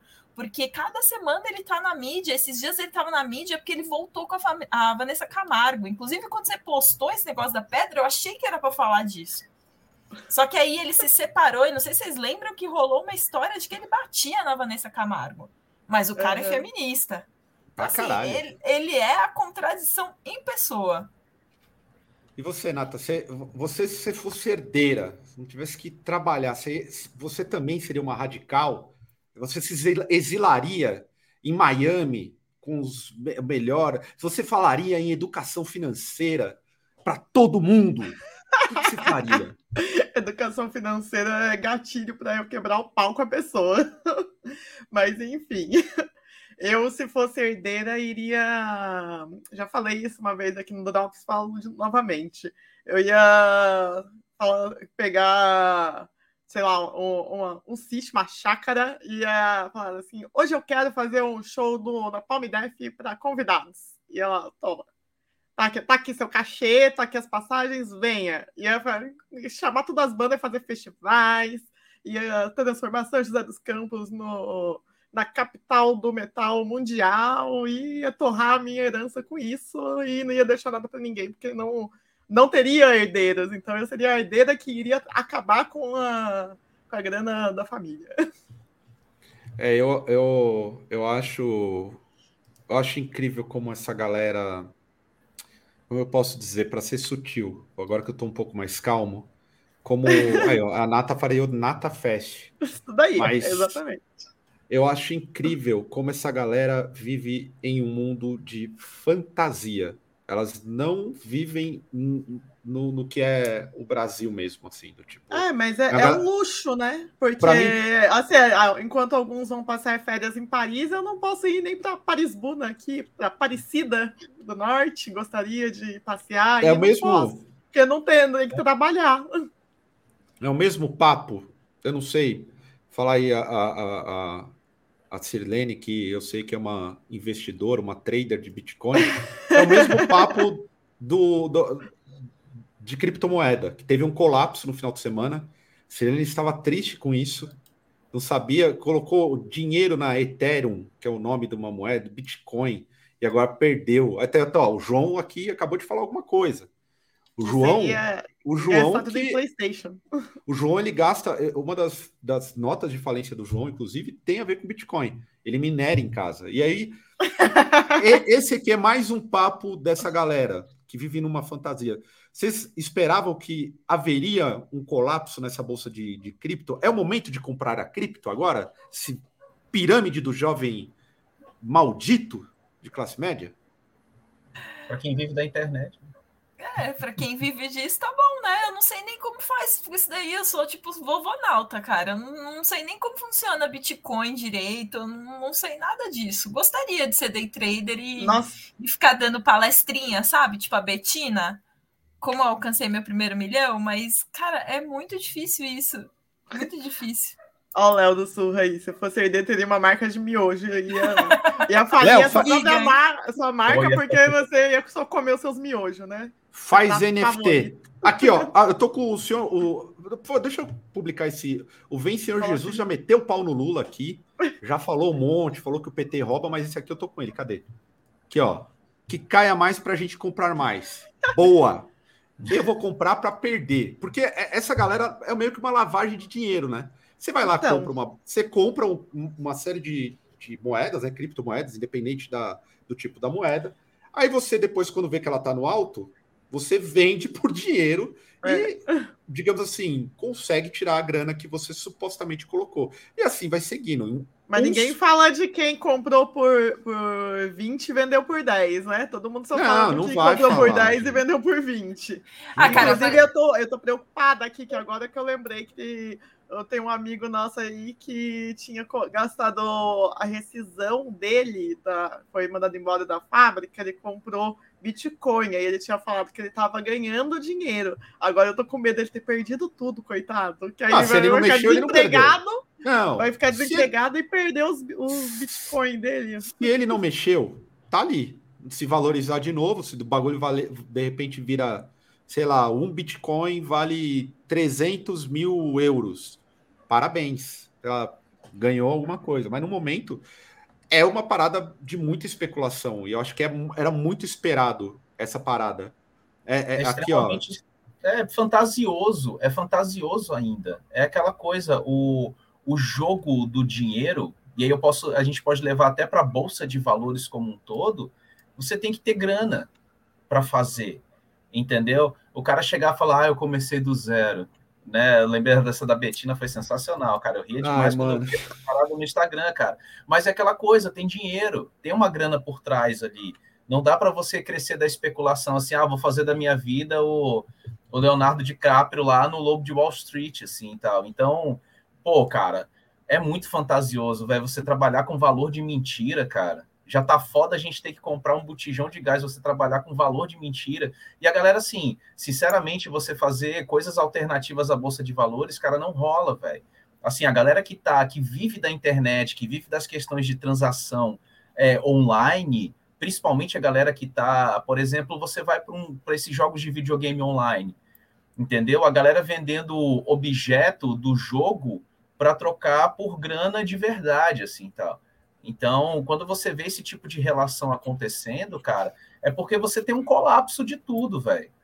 Entendeu? Então, assim, Bitcoin, criptomoeda, cédula de verdade, cartão de crédito e, e banco virtual e tal, isso para mim é colapso. Entendeu? Vocês viram que. É, é isso. Vocês viram que, inclusive, os traficantes, o PCC, eles investem em bitcoins. Porque isso é uma forma de lavar minha... dinheiro respondendo ao amigo é, aqui, ó, o dia que usar Bitcoin em bar e biqueira, aí estoura, já é usado. Então Aliás, já é um lugar, viu? Porque é, eles já estão fazendo isso para lavar esse dinheiro. Pro, esse problema do, do, do, do, Bitcoin derretendo foi por conta é, do aumento de juros nos Estados Unidos, que a gente tem uma situação inflacionária, a economia mundial está brutalmente fodida. Então, a partir de, do, no momento que nos Estados Unidos teve um aumento é, dos juros, assim como está tendo no Brasil e em inúmeros outros uhum. lugares, o mercado foi lá para baixo. Isso, inclusive, é, desmistifica a ideia de que é uma moeda sem nenhuma regulação sem risco, e né? total independência e nenhum risco, porque é um estado paralelo, né? É como se fosse assim, não há, nós temos o total lastro, não é, cara, não é assim. Infelizmente, é, eu gostaria muito que fosse verdade. Eu, eu super acharia massa se fosse uma parada que rendesse, mas não é assim que funciona. Puxando isso aí, os oh, puxando aí a Maia que gosta tanto de falar sobre NFT, os NFTs também super inflacionados, tá dando prejuízo para todo mundo que comprou aí, ó. Todo mundo se fudeu. Aliás, a Madonna lançou né, um, um, um NFT dela, da, da, da, da, supostamente da pepeca dela. A, então. A... Posso, fale mais sobre. A Natália também. Aqui nós temos só especialistas. Aqui a gente vai. O Senacoin vem aí, só especialistas. Então. É... Ciro Coin, só favor também. então, a Madonna, na verdade, ela lançou um NFT em 3D da com close na perseguida dela aí, na periquita, dando a luz a flores e borboletas. Aí ela quis é, falar que era sobre a criação do mundo, pela ótica da mulher, que não sei o que lá, e tem um puta de um close na, na pepeca dela. Aí ela começou a receber um monte de crítica, que aí a galera falou assim que não queria ver a periquita dela nem é, no mundo real, imagina em 3D e vai gastar dinheiro com isso. Em contrapartida, já teve uma galera que achou muito foda, porque é a galera que idolatra mesmo a Madonna. E aí ela tá recebendo muitas críticas, muitos elogios à sua periquita em NFT. E, e é isso, gente. Madonna está oh. passando por um momento que ela tá, tá meio perdida, tadinha. O Dado Dolabella compraria um NFT da Madonna? Não compraria porque ele é mais feminista que ela. Ele faria um dando close no próprio pênis, soltando flores. Com... Vai produzir o NFT é, dele. É, pronto, ele vai dizer: Eu entendo como vocês se sentem. É isso. Eu entendo Exato. como a Madonna se sente. Pronto, essa é essa frase do, NFT. Ó, oh, gente, tem essa pergunta aqui, é um debate que eu fiquei conversando com o Caio essa semana. Ó, Madonna se tornou cafona ou ela é lenda? Porque eu fiquei pensando é, desse lance de eu ver que a Lady Gaga. Fez, tudo, a maioria das coisas que a Lady Gaga fez de icônica são todas coisas que a Madonna já fez. Se fosse a Lady Gaga lançando o NFT dela parindo o mundo em flores e borboletas, será que iam falar que ela era cafona ou iam falar que ela era icônica? Acho porque... que ia falar cafona, porque ela já também já tá velha. Ela tá. Já ela, tem, ela, já tem novas não... pop stars no lugar, né? Ela já é considerada velha, porque esse foi, foi o meu debate com o Caio, porque lá atrás eu tava conversando com a, com a Deb, Deb da, que era da Clash e tudo mais, é, Molina, né? É, a gente estava lembrando que a MTV estava chamando a, a Madonna de velha quando ela tinha 42 anos lá atrás. E aí, hoje que ela está com mais de 60 já, né? É, tipo, não tem espaço mais para as mulheres né, que são artistas e envelheceram, isso aí eu, eu, acho uma coisa muito complicada, né? Porque no caso dela, ela sempre foi, usou dessa questão do, da sex appeal e tal, e aí eu acho que isso deu uma pirada na cabeça dela. O mercado da música pop ele é agressivo, principalmente com relação a, a cantoras, né? É uma substituição constante, assim, de, de não é nem um novo rosto, não, mas um, um novo rosto até de idade, na verdade, entendeu? Então, a a questão da, por exemplo, desse NFT da Madonna, é, o conceito ele é interessante, cara. Nada, nada novo, nada novo. Eu vou ser sincero com vocês. Assim, eu estava vendo as fotos, né? Parece muito o que os japoneses faziam com os animes nos anos 90, assim, aquela a temática toda e tal. Mas o que que acontece? A gente, a gente vê essa questão dos NFTs, principalmente da Madonna, com aquilo que o Caio estava falando dessa questão de crise de Bitcoin, é que essa galera tá, tá tendo que mirar em alvos para tudo que é lado. Existe uma crise financeira muito grande, então todo mundo vai ter que vai correr para qualquer coisa que esteja bombando, né, e fazer alguma coisa para poder caçar isso aí. E se né? manter então, relevante é... também, né? Exatamente, exatamente. É uma coisa eu queria, Aproveitar o comentário do, do Patrick Mendes, eu ah, vou ler aqui, porque senão o pessoal do Spotify, né, deve ficar moscando. Mas a, a velhice é um tema caro a todos nós. A juventude eterna é o caminho que todos queriam que existisse. Acabam recorrendo a várias intervenções em busca disso. É por isso que eu sou a favor da harmonização facial, botox, peruca, implante capilar e tudo que puder te manter como um jovem. Tudo, tudo. Sobre a, agora falando sério, sobre a Madonna, eu tô com, com o Vini e, e sobre essa questão aí do, do, do, mercado, né? Quanto o mercado é cruel, do tipo com, com as pessoas, uhum. mas acho que também é um problema. É, é muito difícil estar na pele do artista dele conseguir fazer uma transição de carreira, porque a Madonna, querendo ou não, ela estava conectada diretamente com a juventude. Ela era uma, tipo assim, ela é uma figura da juventude. Ela foi isso até os 40 dois anos. Acho que esse período dos 42 anos, se eu não me engano, é um, é, ela lança o disco que é o meu disco preferido dela, que é o Confessions on a Dance Floor, que é do tipo um resgate. Tem ó, aquela, a, a vinheta do Ábaro. Sim, tem, tem, um, tem um resgate do disco e que apresenta a Madonna ainda jovem, eu lembro na época, ainda jovem e super Corpão, em forma. Né? Todo mundo falava assim: nossa, a Madonna tá incrível. Então, acho que vai muito do que é, porque isso também, assim, fazendo um paralelo com o metal, com o rock em geral, a gente também observa isso no metal, com os homens mesmo. Gente, eu, eu tenho um problema total, assim, eu vejo muito músico consagrado, e eu olho e falo, caralho, o maluco tá muito. Tipo assim, eu olho e falo, pô, tá zoado, hein, irmão? Tá cafona, hein? Tá, tipo, estragado, hein? Então, é, eu acho que é um problema de saber construir a carreira. Eu acho que o Leme, por exemplo, no Motorhead, é um cara que super sobre soube. É, eu não sei se ele soube, tá? Eu acho que ele só foi, porque era impossível aquele cidadão saber que estava fazendo alguma coisa bem pensada. Ele era um cara, tipo, entregue ao Jack and Coke e, e metafetamina. Mas, assim, é uma figura que é, é, representava uma juventude e foi para velhice bem. E no caso da Madonna, é muito, muito difícil, acho que no pop. A não ser que ela virasse Madonna... uma diva. Diga, mas ela já é uma diva. Não, mas peraí, uma diva tipo Celine Dion. Celine ah, tá. Não, entendi. mas é, é, um outro tipo de diva. É um outro tipo canta... de diva. Ela já é. a é, Tina Turner. É. A Tina Turner. É, só que a Tina Turner ela encerrou a carreira antes, entendeu? Então, mas é o, lance da Madonna que rolou essa semana, ela começou, ela tá no TikTok também, né? E ela começou a postar uns vídeos meio bizarros e tal. E aí no Instagram dela, ela, ela fez mais uma harmonização facial e aí ela se arrependeu e tal, e começou a falar assim que ela é sobre essa questão né, do, de, do envelhecimento e que ela não, eu gostaria de não ter feito tudo que ela fez na cara dela e tal.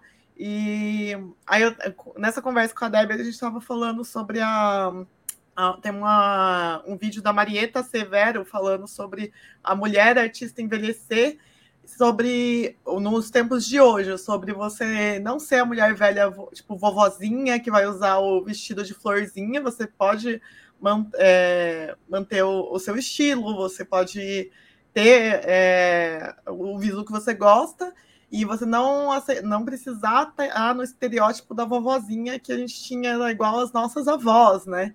E só que ao mesmo tempo aceitar as suas rugas, aceitar o seu grisalho, se você se você quiser, né? E aí ela estava falando sobre esse impacto, como que é uma coisa que a mulher é, da atualidade, que está envelhecendo na atualidade e não está sabendo lidar muito, né?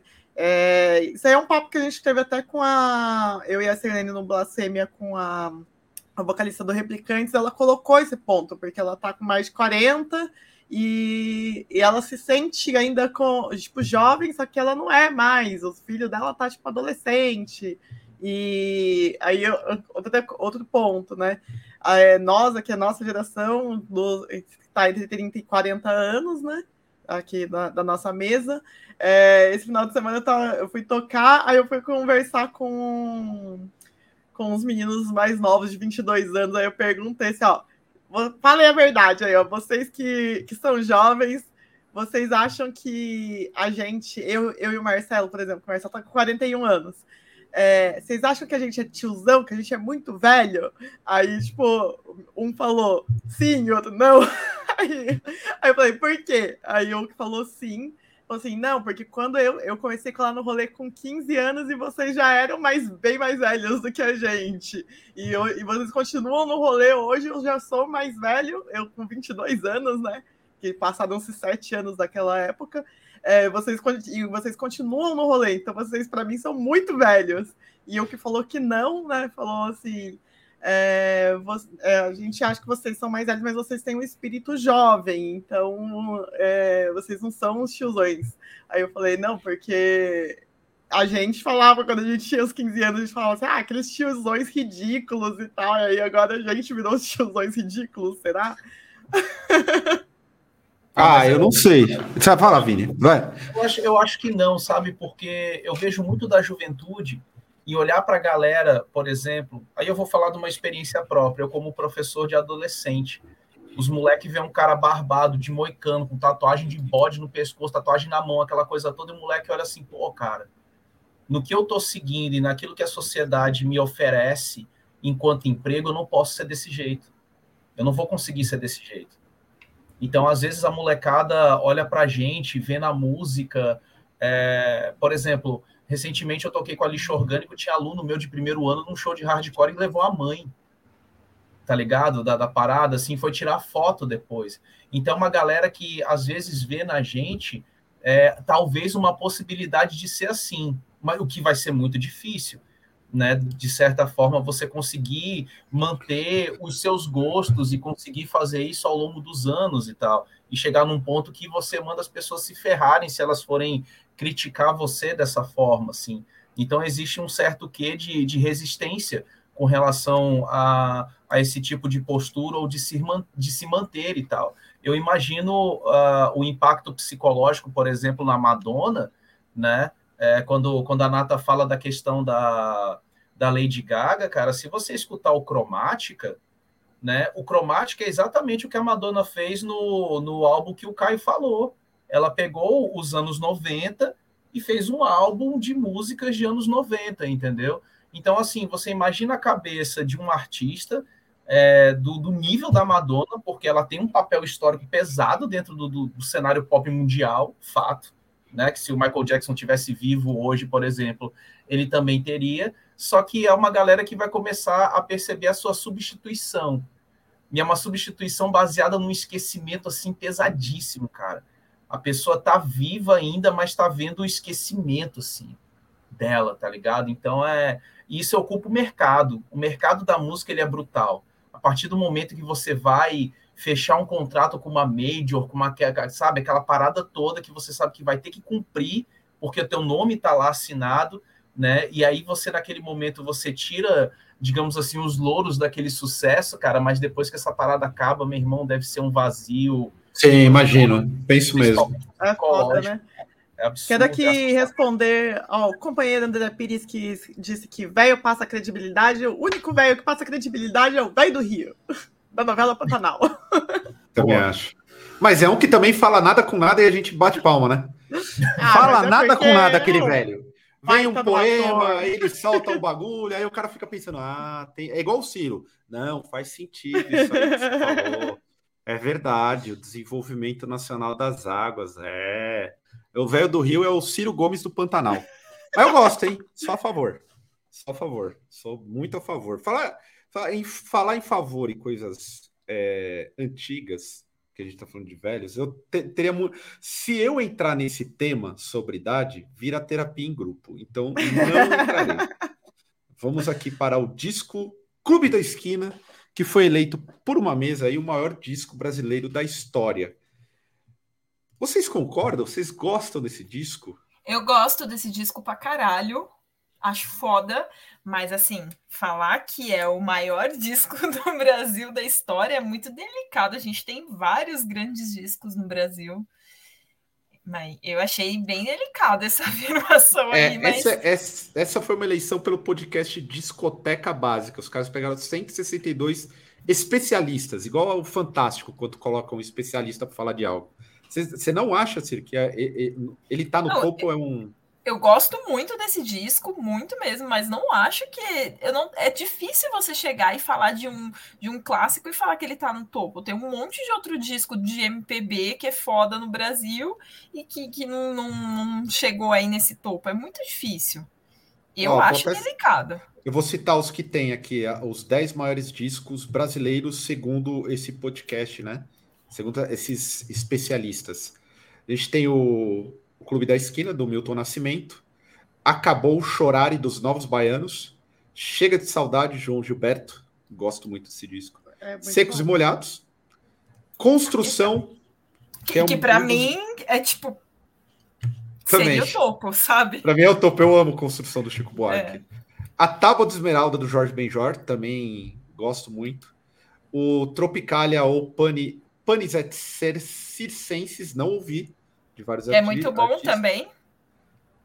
Transa com Caetano Veloso, não ouvi, também não, nunca dei atenção. Agora, esse aqui, ó, ó que surpreendente. Sobrevivendo no Inferno, Racionais, tá em nono. Então. E Elise Tom em décimo. O Elise Júnior Tom Jobim, que eu acho genial também. Assim, é um Não tem cartola. Okay. Não tem cartola? Não, não tem cartola. Então, é, sou contra. Sou contra. é um ranking ok, mas eu acho muito difícil elencar esses discos assim e botar o Clube da Esquina como o maior disco, cara. Não, eu acho muito delicado, velho. Não dá. É, eu, eu vou ser chato. Eu vou ser chato. Eu sou contra ranking. E assim. Boa. Por quê? É, eu sou contra ranking por quê? É, por exemplo, quando eu estava assistindo o disco com o Renato, que deveria ser um apresentador de TV. Fala. Ele, é, ele é bom. Fala bem. Assim, então. Provocações com o Renato do Vazio. Cara, a, a, música, a música, ela é parte. Aí eu vou ser romântico agora. A música, ela é parte do, da, da trilha sonora da vida de uma pessoa. Então, quando você se depara com um ranking feito por 162 especialistas e tal, muita coisa me incomodou nesse top 10. Primeiro que 99% deles são discos dos anos 70. E uhum. são discos que são clichês em rankings já feito há milhões de anos sobre melhores discos da música brasileira. Mas, né? Vini, você não acha que. Vini, você não acha ah. que essa época é a época dourada do, da música popular brasileira e por isso que acaba. É uma, é uma, época, é uma época dourada, com, principalmente com relação à resistência. Mas o uhum. problema é, é tornar isso cânone. Ao ponto de você falar, por exemplo, ah, eu não gosto, e a pessoa dizer, não, como é que pode? Você não gosta do, do clube da esquina, por exemplo, e tal. Então, às vezes, a, quando as pessoas elas trazem para si essa questão do, de alguém não gostar daquele disco, a gente já foge do ranking, se a gente já entra no, no valor afetivo com relação Entendi. àquilo ali. Por exemplo, num, num top 10 como esse, o que, te, o que deveria estar tá lá em cima para mim é os Secos e Molhados, porque eu tenho uma relação afetiva com esse disco e acho um disco espetacular é, da música né? brasileira, assim, absurdo e tal. Então, o, o meu grande problema com o ranking é você criar cânones indiscutíveis da música brasileira. Como a Cir falou, é difícil, cara. Né? E aí, quando a galera estabelece que foram 162 especialistas, cara, esse negócio de especialista já começa a me incomodar, é. eu já fico meio grilado.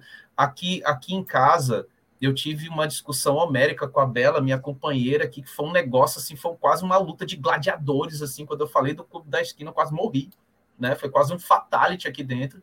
Mas assim, é, é porque mexe com a nossa relação afetiva com a música. Né? Então, assim, tem muita coisa sensacional, cara, dentro da música brasileira. Não tem como você ranquear. Eu acharia muito mais legal que você pegar os 162 especialistas e fazer o seguinte, cara, faz um top 10 daquilo que representa você dentro da música brasileira. Eu acharia muito mais relevante hum, entendi, do que você estabelecer um ranking de cânones da música brasileira, assim, porque é capaz de você falar que ah, eu não gosto do, dos novos baianos. E aí a galera vai falar, o Vinícius odeia os novos baianos. Não, cara, eu só não curto. Não me mata por isso, assim, tal. Mas aí... Deixa eu só fazer uma vírgula... É, ó, não estão confundindo, isso aí é o ranking. O ranking colocou, não colocou só ó, o gênero MPB e música brasileira em geral, colocou música brasileira. E, e, por exemplo, tem um disco aí que é fantástico e ninguém fala dele, que é o do Arthur Verocai, que foi descoberto vários anos depois por rappers gringos esse disco é uma obra de arte, é um puta disco foda, se você parar pra ouvir. Ele tá sampleado em Mad Lib, em várias coisas, MF Doom. E ninguém fala do cara. E o cara, ele é um gênio. Então, assim, é muito difícil você chegar e montar um ranking de acordo com suas preferências musicais, porque, querendo ou não, eles vão ter as próprias experiências musicais e etc. Não tem como falar, olha, esse aqui é o melhor de todos. É Não complicado. como. Não faz o menor sentido, velho. Incomoda bastante. Eu também, eu, eu também acho bem complicado. Essa, eu, eu concordo com, com que o, o Vini hoje tá voando, hein? Só, só tá dando Só tal gol- Cristiano Ronaldo. Goleada, goleada. É, o Só Cristiano Ronaldo dentro, da mesa hoje. Não, mas esse negócio de ranking mexeu comigo. Eu tô, tô, tô emocionado, tô nervoso, sei É. lá, é emoções. Eu acho esse lan- lance de ranking sempre complicado também. Eu acho muito complicado, porque é, é o que você falou, é um lance muito afetivo, né? É, você tem, a gente estava vendo agora há pouco, conversando sobre o novo disco do Ratos. No chat tinha uma diferença de opinião brutal. É, é muito. Porque música é uma coisa muito individual, né? Muito pessoal. Então, para algum, alguns vão olhar com, com um olhar mais técnico, outro mais afetivo, e daí você tirar uma conclusão do tipo, por conta. E eu entendo até o critério que deve, devem ter usado do ponto de vista musical, inovação de época e coisa do tipo. Mas é que é sempre complicado colocar um ranking. O ranking é muito mais legal para debate, né? Do tipo, você vai debater, aquele disco ali é mais legal ou não. Mas acho que quando é colocado mais na linha de é, esse é o meu preferido, uma lista de, de preferências pessoais que te constrói de certa forma, acho que fica mais honesto, né? É mais honesto, assim, do que você dar um crivo de é o melhor. Aquele livro, né, que foi, foi lançado recentemente, tu, tu participou, não foi, Nato, daquele 86 discos? Ah, aham, participei. Pronto, a proposta daquele livro dos 86 discos da música brasileira, de pegar pessoas para falar de dois discos que marcaram, é uma coisa bacana porque faz as pessoas procurarem escutar esses discos.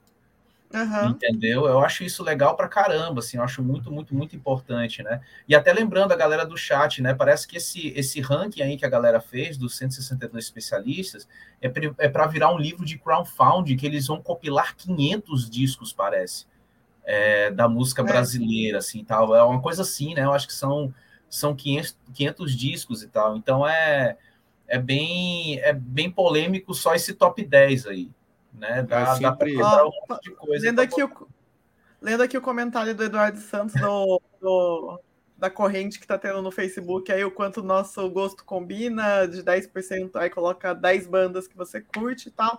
É, eu sou, eu tenho, da- sou da opinião que o brasileiro ele gosta de lista, porque eu já vi um monte de gente que é de blog, de site, essas coisas assim, que fala que quando fazem isso, tipo, 10 bandas de black metal para você ouvir, tipo, chove de acesso.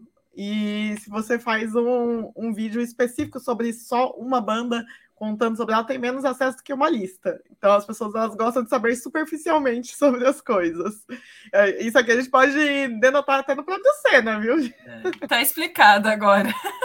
Era só para gerar um buzz e acesso. Né? Ah. É. Aliás, para a gente. Quer falar, quer falar mais alguma coisa, Vini? Não, não só acrescentar. E relacionado a Milton Nascimento, por exemplo, não é só o Clube da Esquina, não. Milton Nascimento não tem nenhum disco ruim. Exato. Fato. Travessia é o disco da minha vida. Ele não, ele não tem nada ruim. Você escuta tudo, assim, tal. Quando eu trabalhei com a Vertigem, quando eu vendia qualquer tipo de disco, assim, tal, eu tive a oportunidade de passar vários discos clássicos da música brasileira. E quando eu limpava os discos e ia escutar, né? Quando chegavam os do Milton Nascimento, eu falava, cara, não tem nada ruim desse cara dentro da música Ele é brasileira. fantástico. É um negócio absurdo, é lindo isso, é fantástico. Vamos passar para o tema já final aqui, que é um tema triste, né? Que foi a morte do Trevor, do Black Dal- Dahlia Murder. Mais um que se vai no metal aí, a gente não sabe os motivos, é, há suspeitas, né? É, Vocês acham que a pandemia tá, tá surtindo vários efeitos nas pessoas, na vida das pessoas? Porque teve esse, esse problema do, do Trevor, também teve uma, uma, uma fala, uma entrevista do próprio Ke- Kevin Sharp, do Brutal Truth, sobre a situação na pandemia e saúde mental. É, além de uma perda inestimável, porque para mim o, o Black Da- Dahlia Murder era uma das grandes bandas recentes do death metal, assim. Ele é um baita vocal, baita vocal, deixou uma obra enorme, mas vocês acham que a pandemia impactou de uma forma muito negativa a cabeça, assim, de vários artistas? Porque o problema Madonna tem um componente de pandemia aí, muito sério, Também. né? Uhum. E é, queria só acrescentar que ele, o Trevor ele não era só um baita vocalista numa banda massa pra caramba.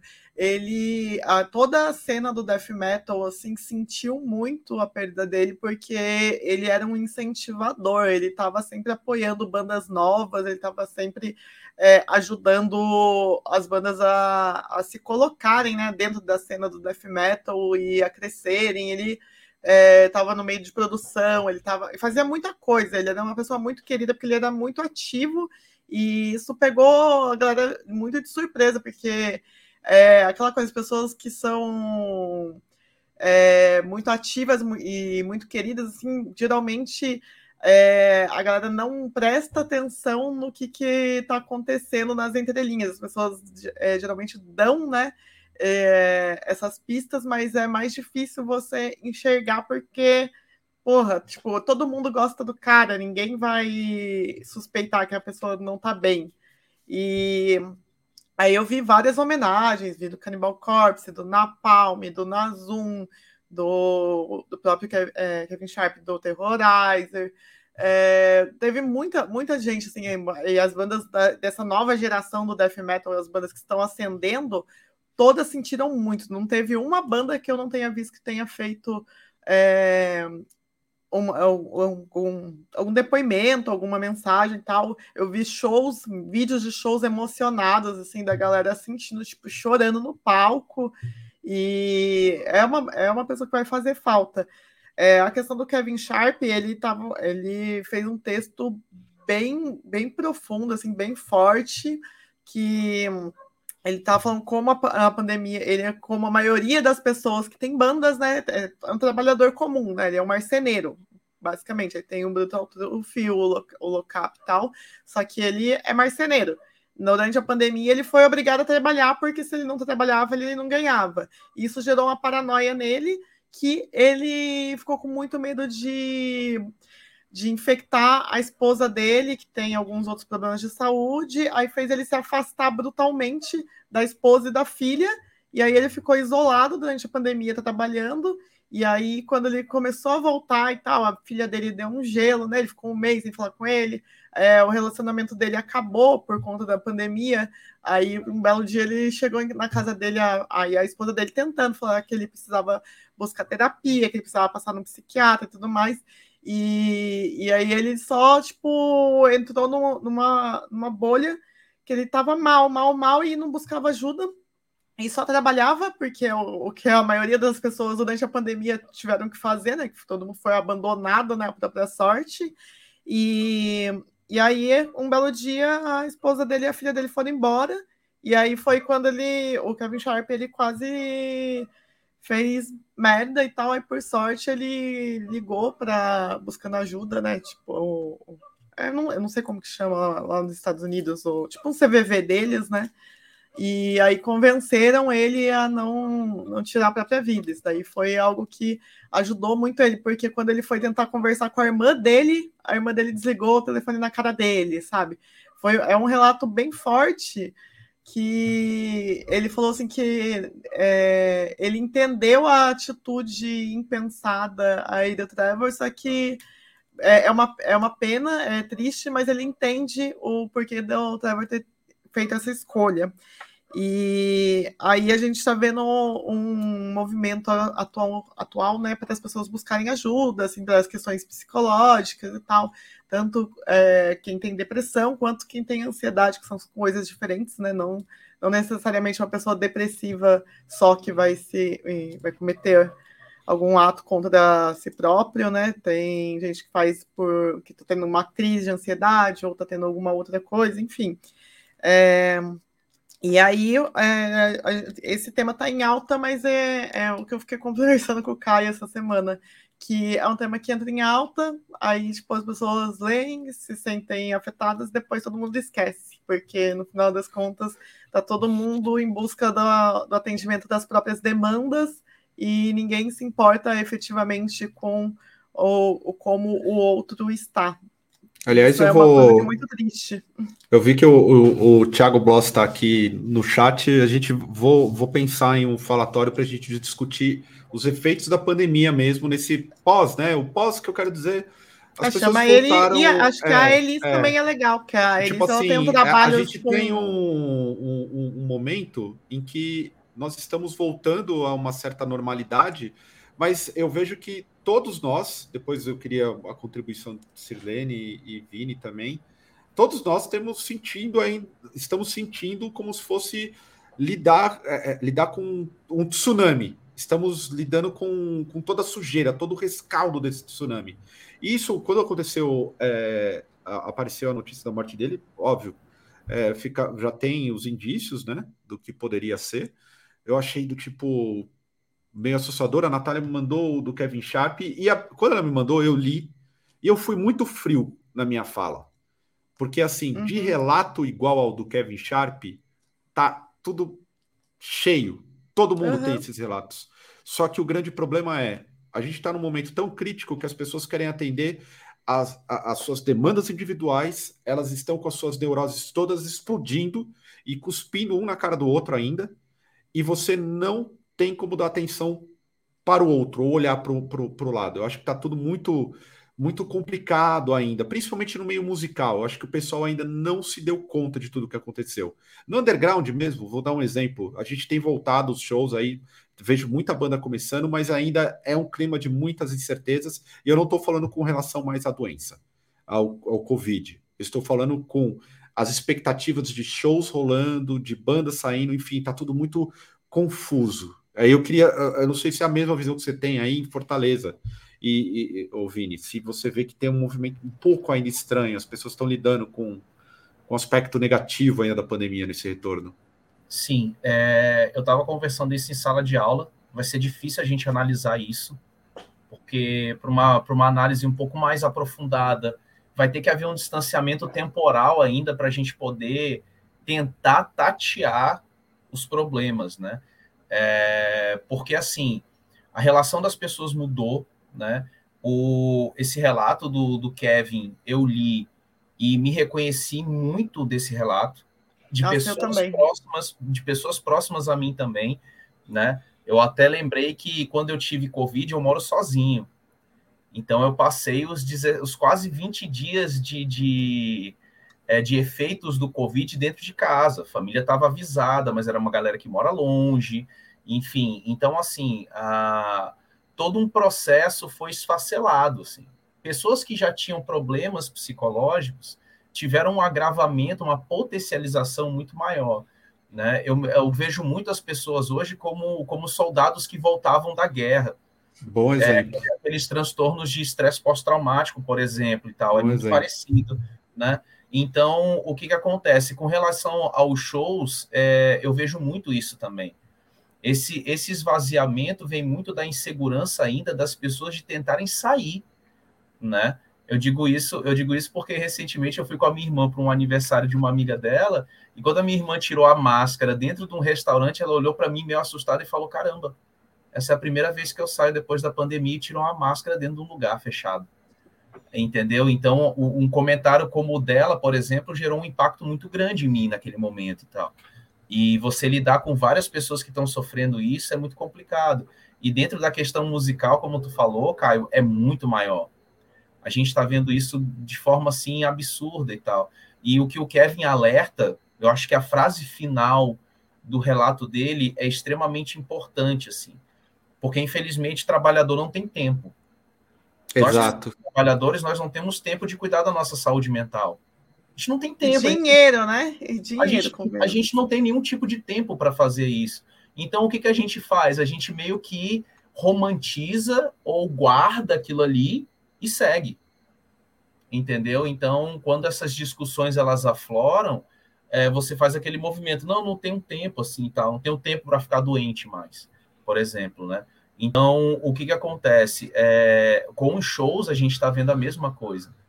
Né? Você já tem pessoas que já vêm umas sem máscara e outras com máscara, e quem já tá, quem ainda optou por usar máscara já está começando a ser mal vista por estar usando máscara ainda né? Para vocês verem como é que a, as situações elas já estão se modificando assim no dia a dia. Então é, é uma discussão que ela deve ser feita.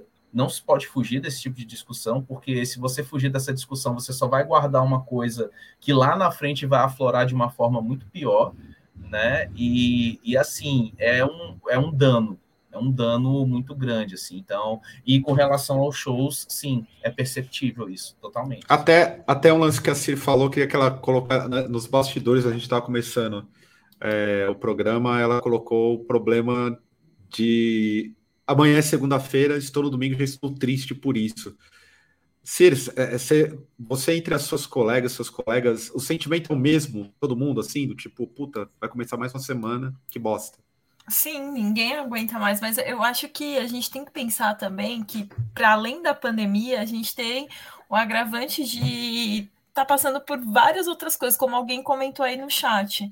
É, a gente tem desemprego, então, assim, beleza, eu trabalho no meu home office, legal, sou privilegiada, mas a hora que eu boto o pé na rua, eu vou ver uma pessoa passando fome, eu vou ver uma pessoa que está morando na rua, vai vir alguém me pedir dinheiro, é, eu vou saber de algum amigo que ficou desempregado e está passando necessidade, eu vou ligar a televisão, eu vou ver é, um ataque, é, eu vou ver o que está acontecendo na Palestina, eu vou ver o que está acontecendo na minha cidade. Então, assim, é, é uma sobrecarga de coisas ruins dentro de você que, além do trabalho, né, de você ter que trabalhar, de você não ter o que fazer para, né, você você é bombardeado o tempo inteiro de notícias ruins e de coisas que você, quando você tem a, a noção dessas coisas que estão acontecendo no mundo em geral, você não tem como não se deprimir.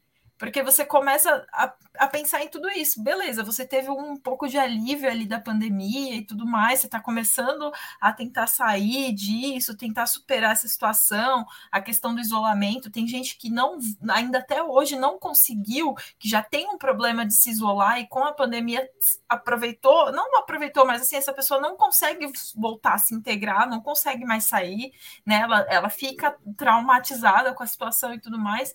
Então, são coisas que o tempo inteiro a gente vê a gente é bombardeado de coisa ruim. Então, assim, é muito difícil você criar um, um clima positivo, você se sentir positivo e sair de casa, é, em prosseguir no seu trabalho, porque beleza, você pode estar dando o seu melhor, mas a gente sabe como é que é.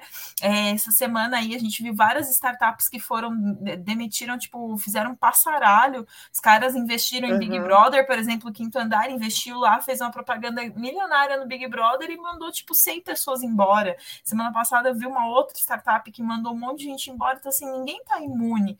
Você, então, assim, você começa a pensar o tempo inteiro em tanta coisa ruim que é muito difícil você encontrar, encontrar um ponto de equilíbrio e sair disso. Porque, sei lá, você vai ter um momento de extravasar, você vai ali no Senafest, só que ao mesmo tempo você vai também ficar meio paranoico, paranoico que você vai pensar, puta, tô aqui, mas sei lá, será que eu posso contrair Covid? Ou, oh, meu Deus, é, será que eu tô agindo normal? Tô agindo de acordo com as normas de não, segurança, sabe? Ah, sim. E não só isso, aí você falou do Cena Fest, algum, algumas é, neuroses de, que eu ouvi de vários conhecidos, assim, lá no, no próprio Cena Fest. Assim, ah, eu tô aqui, é, queria tomar uma cerveja, mas eu tô com medo de ser mandado embora, eu vou, se eu gastar Exato. aqui, aí eu não vou, não vou ter depois e tal, e eu tô vivendo a base do medo, assim, porque a maioria é. das pessoas viraram PJs, né? É, outras falaram assim, ah, tô, tô, que teve um aumento do, dos roubos de celular e aí tendo o golpe do Pix e tal, que é tudo em decorrência de aumento de desemprego e tudo mais. Aí a galera assim, ah, eu tô vindo para cá, mas eu tô sem celular, eu preciso chamar o Uber, tô sem celular, que você consegue Ou vou embora correndo, é, é, ou vou embora correndo porque, sei lá, em qualquer outro lugar a região vai ficar perigosa, onde eu moro, ou eu vou chegar no metrô. Então, assim, a gente está chegando num, num, ponto assim que isso até combina é, na questão que às vezes eu vejo gente reclamar e falar assim: ah, mas o brasileiro não reage. Mas assim, gente, a gente tá, a gente tá num momento que a gente está muito fragilizado, a gente tomou tanta porrada, mas tanta porrada que você não sabe nem como você faz para ir para frente, tipo, como é que eu mudo essa situação? Então, assim, é, é, é, muito difícil, sabe? Não, não sou só eu, são várias pessoas que, que passam por isso, e assim, eu ainda tenho uma condição privilegiada, mas mesmo assim, você fica naquilo, sabe? O tempo inteiro você começa a criar ansiedades que você, você não controla mais, ansiedades que você não tinha antes, agora você tem, sabe? Tipo, eu, ah, eu, eu ponho a máscara, eu tiro a máscara, eu guardo meu celular, vai vir alguém me assaltar, sabe? O tempo inteiro você fica com algum medo.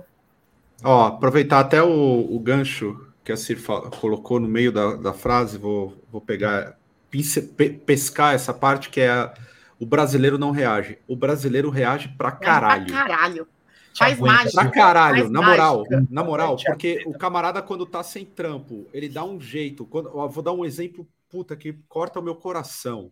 É ver uma série de pessoas acima dos 50 pegando latinha na rua. Olha uhum. só, a questão não é só reagir politicamente do alto do nosso esclarecimento político.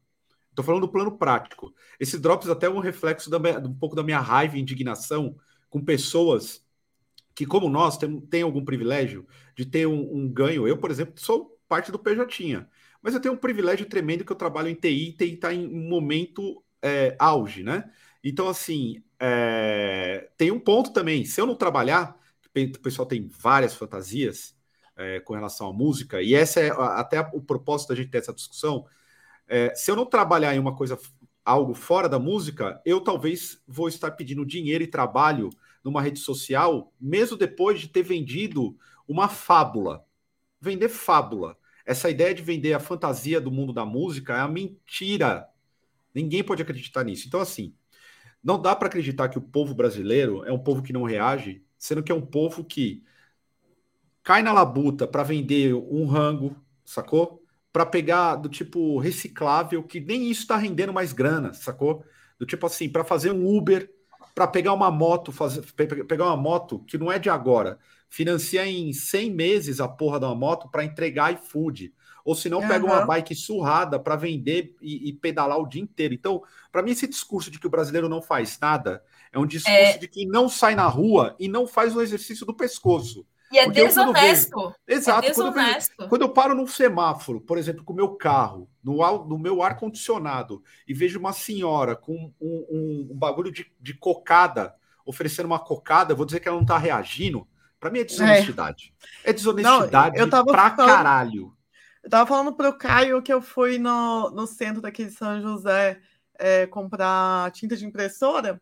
Aí eu passei na frente do, do Bom Prato no horário da, do café da tarde, né? Que é 50 centavos e tal, que aí, aí fica aquelas filas enorme, enorme. Mas eu fiquei. É normal, assim, sempre teve uma fila grande no Bom Prato daqui de São José, mas o que eu fiquei muito chocada, mas muito chocada mesmo, é que só tinha idoso e, tipo, a galera muito velhinha, assim, sabe? Tipo, os idosos, o poder de compra já diminuiu pra caramba, tem uma porrada de gente desempregada. Quem tem aposentadoria, sei lá, um salário mínimo só, sei lá, paga o 800 reais de aluguel, que, ou entre 600 e 800, tipo, não, tem, não tá tendo dinheiro para comer e tá recorrendo ao bom prato.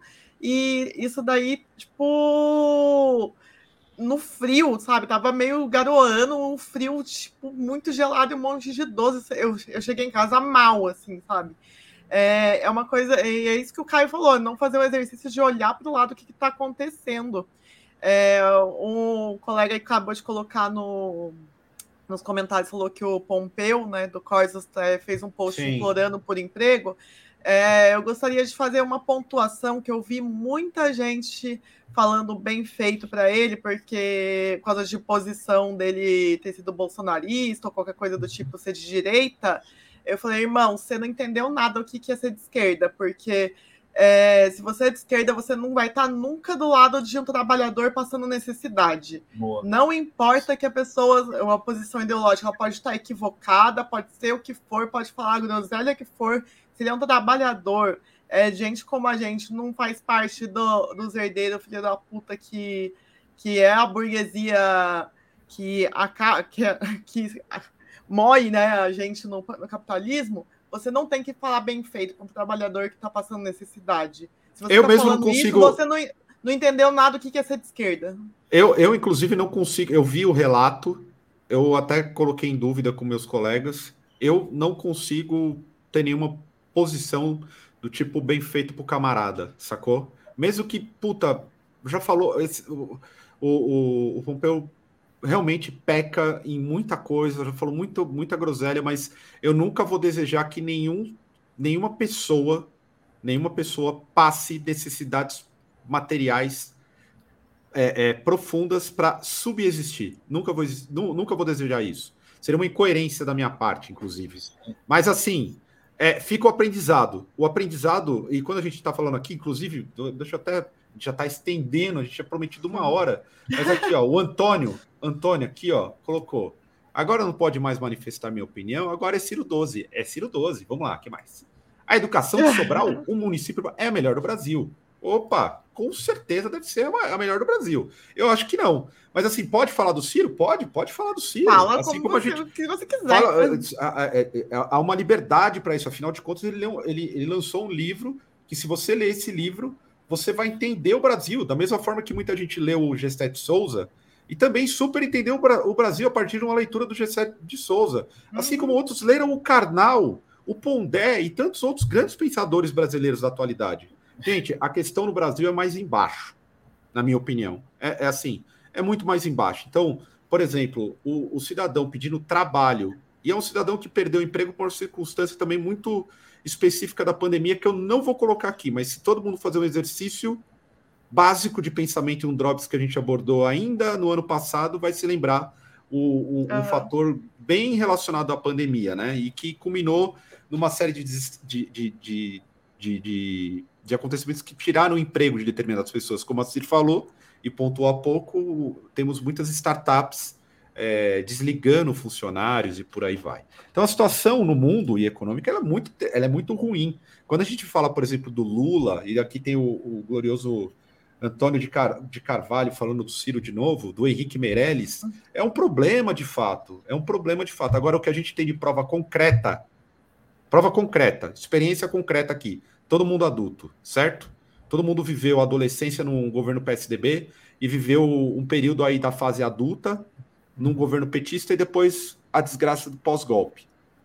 Posso perguntar para qualquer cidadão qual foi o melhor período, certo? Foi do governo PT. petista. PT. E aí, a, ainda segurando muito a bronca e com vários erros. Com vários erros. Se for para voltar, e eu não acho que vai voltar, não acho que vai voltar aquilo que a gente tinha, não. Não, não. Essa não, fantasia, não que, o, essa fantasia que o PT vende de que o sonho, vai, as pessoas vão voltar a sonhar, vai demorar, é uma farsa. Vai, vai demorar. demorar. Inclusive, eu acho, só fazer uma pontuação, desculpa, Caio, eu te interromper, mas eu acho Pode que é importante a gente também falar que é um voto crítico ao PT. Uhum. De nenhuma forma tá todo mundo levantando a mão para o céu e falar: meu Deus, o Messias voltou e agora a gente vai ter uma renovação e a gente vai voltar ao que era antes. E nem vai chegar aos pés do que era, a gente só vai tentar tirar um pouco do atraso que a gente chegou. Tem especialista que fala que, cara, a gente vai demorar 30 anos para voltar uhum. ao que era. É 30 anos. Então eu acho que eu acho eu, eu só quero reforçar que para quem fica nesse discurso, para mim, é falta de honestidade. Isso é falta de honestidade, porque se você parar para ser crítico um, um segundinho, você vai entender a situação do Brasil, o buraco que a gente está e a importância de apoiar esse candidato. É, é simples, sabe? E, Aliás, e assim, eu... fala, Vini. Fala, Não, só, só ressaltar uma coisa, que a galera precisa entender quando você ressalta o nome de alguém como aquele que modificou alguma coisa, tá? É, quem faz a educação é o professor e o estudante. Quem faz as coisas funcionarem é a classe trabalhadora. Não é A, Boa. não é B e não é C. Quem carrega essa parada todinha e ter que aguentar essa pressão inteira é a classe trabalhadora. Entendeu? Então, quando você fala que a educação em lugar tal é boa, que a educação em local tal é boa, por favor, bata a palma para os professores, bata a palma para a classe trabalhadora que está conseguindo fazer isso. Porque, e não é só no setor da educação, é qualquer outro setor. Se você, o que vocês estão vendo acontecer, socialmente falando, é que o sonho delirante individualista do capitalismo e do neoliberalismo, ele destrói você. E você esquece o que é coletividade, quando você vai atrás da coletividade, você não sabe nem mais o que, que é isso. Entendeu? Então, cara, o que, que acontece? A galera não está entendendo que a gente está vendo uma destruição da classe trabalhadora, entendeu? E quem tem grana está fugindo para pedra, tá ligado? Quem tem grana está fugindo para Paris, entendeu? Porque você tem que botar na sua cabeça que é fácil você ter grana e fugir da situação. Agora você está lá enfrentando ela diariamente. Então, assim, quando você for pensar numa situação de ah, lugar tal tá assim por causa de fulano, meu irmão, se não fosse a classe trabalhadora, ela não teria nada sendo sustentado agora. Entendeu? Exatamente. Então, assim, o que eu fico assustado é quando eu vejo trabalhadores querendo dar rasteiras em trabalhadores. Entendeu? Porque o trabalhador está mais perto de mim do que o cara que deve ser combatido entendeu? Então as Exatamente. pessoas elas acabam tendo que despejar a sua raiva em quem está do lado, cara. Isso é uma falta de organização, isso é uma falta de coletividade. Entendeu? Quando a galera evoca a classe trabalhadora univos e tal, não é só um eco do passado, não, cara. Entendeu? É uma coisa que você tem que voltar para o basicão ali e começar a refletir sobre isso. Entendeu? É isso que eu queria deixar estabelecido aqui. Você está vendo o esfacelamento da classe trabalhadora em detrimento de uma galera que tem grande e está saindo fora. É isso. Tá é isso. Acho... Né? Aliás, alguma contribuição? Acho que o, o, o Vini encerra aí. Do jogo. Com... É o craque do jogo. O craque do jogo, literalmente. Posso pedir Encerrando com, com, com maestria esse Drops. Aliás, eu vou, vou pedir desculpas aos meus companheiros de Drops hoje, aos amigos do chat, que eu sei que ama eu como Caio Paulada. É, muita gente pede para eu fazer um canal comentando sobre temas políticos nesse tom. Eu não gosto, mas eu preciso desabafar em alguns momentos. Alguns momentos escapam. Então peço desculpas, inclusive a quem é muito apoiador do Ciro, mesmo achando que um livro não vai resolver a vida de ninguém, mesmo tendo críticas ao Ciro e achando. Eu adoro quando ele fala da bilhão, eu adoro o vídeo do do, dele com o Constantino, mas acho que tem inúmeras incoerências no discurso dele e eu acho um baita charlatão. Então, me desculpem, sei que vocês amam esse lado do Caio, mas eu mesmo não, não, não sou muito fã. Apesar de me fazer um bem do caralho soltar as, as raivas, assim, com relação a essa. Não, cara, porque, pô, a gente está vivendo um, um momento, é, até, pô, o, o lance do, do, essa sua última fala sintetiza a nossa necessidade de luta, né?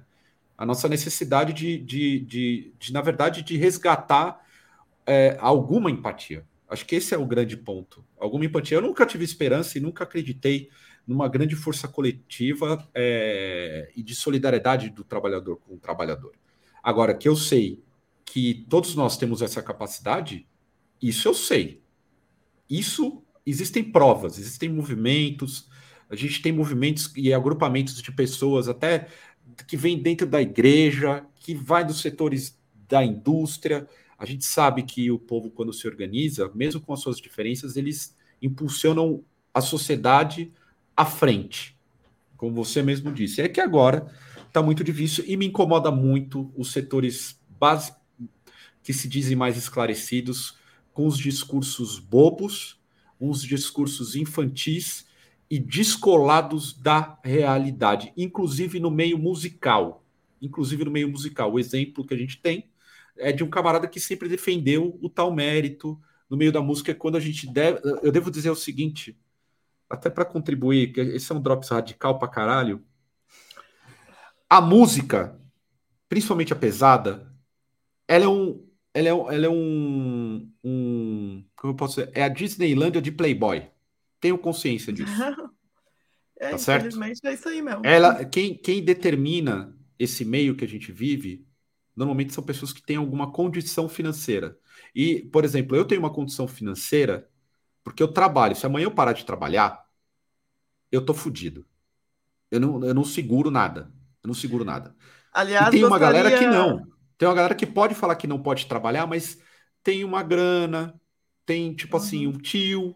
Tem várias figuras dessa Quem segura meio, a onda, né? Que segura a onda é. deles. Nunca eu se iludam com isso. Nunca. Eu só Nunca. gostaria aqui de complementar na fala que o brasileiro se vira para um caralho que faz mágica, que quando alguém fala que o brasileiro não é, precisa ter aula de educação financeira em vez de aula de história, é, ou de, das outras matérias que foram tiradas, essa pessoa não sabe o que é ser brasileiro, porque deve ser uma pessoa super privilegiada, porque a, é, ganhando nada a gente consegue tira daqui, tira dali e consegue ir levando a vida o, o, brasileiro que é pobre, ele consegue se virar com o que tem, e tem esse lance do, do nome limpo ser uma, uma coisa que é de honra, né? Que o pobre cresceu com isso, né? Quem não liga para ficar com o nome sujo é classe média, classe média alta.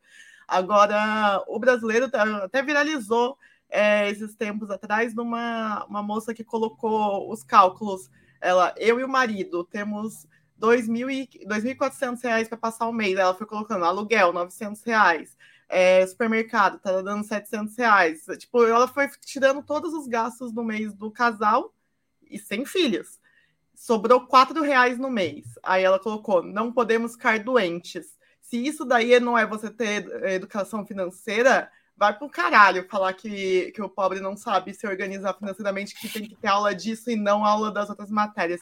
Vai pro caralho, é só isso que eu tenho a dizer. E tem só uma coisa assim para finalizar, mas assim com uma coisa mais leve, é que o brasileiro ele é conhecido por ser o cara que mais faz gambiarra e mais dá certo. Então, assim, o brasileiro, uhum. quando ele precisa, o cara inventa um jeito de ganhar dinheiro e dá certo, entendeu? O cara às vezes tá na miséria, não tem um puto para conseguir alguma coisa, e ele dá um jeito de arrumar uma, uma, qualquer coisinha e sair ganhando dinheiro com aquilo. Então, assim, falar que o brasileiro não é lutador é diferente, sabe? É uma pessoa que não tem essa, essa noção mesmo. E é. só para finalizar, porque no, em alguma outra edição alguém comentou que a gente, nós, nós quatro aqui éramos ricos, que é uma piada, que é uma piada, gostaria de ser, mas não sou. É, eu não sei o Vini, mas acredito que sim. Mas eu sei que nós todos aqui fomos beneficiados com alguma política pública do período do PT. No meu caso foi ProUni, Minha Casa Minha Vida, Bolsa Família, é, Auxílio Gás, a gente já teve tudo, tudo que é, que os programas sociais que o PT teve. Se hoje a gente tem uma condição de vida que é minimamente digna, é graças ao PT. E é. encerro com isso. Eu, eu, ressalto, eu ressalto a minha irmã, que sustentou a família, perdeu o direito dela de fazer a faculdade durante o tempo dela, me sustentou, porque fazer faculdade de história cinco anos e meio você não ganha nada e não arranja emprego de canto nenhum, né? E depois que eu consegui passar num, num concurso brutal aqui do estado do Ceará para ser professor de ensino médio, eu consegui, é, com meu salário, ser o fiador dela de bolsa, para ela poder se tornar engenheira elétrica hoje. E ela só conseguiu terminar porque quando o Temer acabou com esse benefício de bolsa, que foi a partir do Temer, ela foi a última galera que conseguiu terminar a universidade por causa de bolsa. Ela foi a última pessoa, ela ficou numa berlinda sem saber se ela ia conseguir e ela se formou, entendeu? Então, assim, é, eu acho muito injusto quando você torce contra a classe trabalhadora. Eu acho injusto quando você torce contra uma galera que vai para a universidade, cara. Não é fácil até nem se manter na universidade, entendeu? Então, assim, se você torce contra a classe trabalhadora, você não sabe o que é a história do povo brasileiro e você vive ainda numa fantasia, né? Que eu não sei que diabo de universo paralelo é esse que você tá, né? Então, se as pessoas torcem contra a classe trabalhadora, cara, e fala que ah, o Bolsa Família, ah, eu acho nojento você ter que ensinar a pescar, porra, cara. Por favor. É uma loucura. Você Bom, final... uma pessoa recebendo benefício para sobreviver no mínimo do mínimo. E você vir com um discurso desse, cara, vai se foder. Então... Bom, finalizar e que já duas horas quase, né? Ó, eu fecho aqui com a Circa do Bolsa Narcisa. Apoiada, eu também quero. Cara. Eu quero Bolsa Narcisa, gente, para ontem. Aliás, ó, posso dizer com tranquilidade, tranquilidade, ainda sobre a mesa do Drops, né? Todo mundo que compõe a mesa, todos que compõem a mesa aqui são trabalhadores de fato. Por mais que alguém possa achar, ah, o Estevão isso, o Estevão aquilo, o Estevão trabalha pra caralho como, vi como videomaker. Virou o trampo dele. A Maia é a mesma coisa, com tradução e a puta que pariu. Óbvio que Se a gente eles tá não em- trabalham, eles não ganham. Eles não ganham. Tem um estúdio lá que eu sei como foi construído o estúdio, a duras penas, sei de verdade mesmo. Sei toda a história ali. Então, assim, todo mundo trabalha. É inadmissível qualquer pessoa que faça, é, é, tipo, uma, uma defesa de determinadas fantasias. A gente sabe que no nosso meio tá, tá cheio. Inclusive, eu tô vendo aqui o chat, tem muita gente falando, colocando críticas que eu acho crítica, são críticas válidas ao, pró- ao pró- válidas ao próprio governo do PT.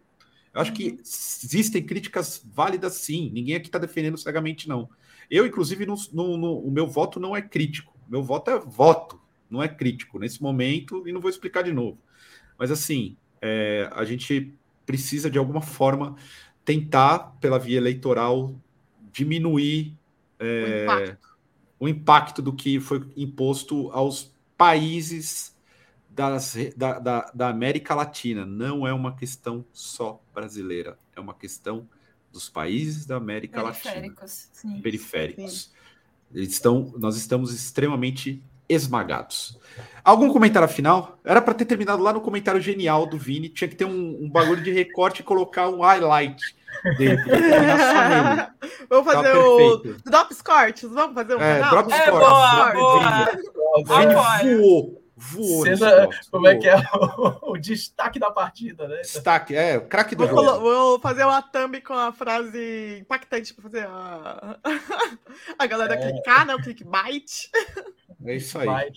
Antes de mais Bom, nada, eu galera. agradecer vocês mais uma vez, assim, pelo convite sempre, né, pela, pelo debate muito profundo, querendo ou não, tem que ser feito, né, e, assim, agradecer a galera do chat que botou as discussões e tal, e vou sempre ressaltar a vocês, se vocês forem agradecer educação, agradeçam antes de mais nada os professores, beleza? Antes aí. de mais nada, agradeçam os professores, é isso. Isso aí. Obrigado. Nata, Sir. Eu só tenho que dizer. Aqui é. eu- Tem alguns falando aí que vão de 12. Aqui é 13, carai. Não, eu só queria agradecer e, por favor, vamos procurar a Bolsa Narcisa. É isso que a gente quer pra vida, entendeu? É isso É aí. isso, valeu, gente. Bom, galera, galera do chat, muito obrigado a todos aí pela contribuição. Eu peço novamente desculpas pelo meu destempero. Precisava, sou um homem que depende, às vezes, do. do- só a dona Natália que às vezes aguenta os meus destemperos aqui, mas foi bom, às vezes. A, a, a Cir também, ela tem um grupo lá que ela vê a, quando eu tô puto. Mas é isso, galera. Vamos aí e até uma próxima semana que vem estaremos de volta aí com mais um Drops. Valeu aí, gente.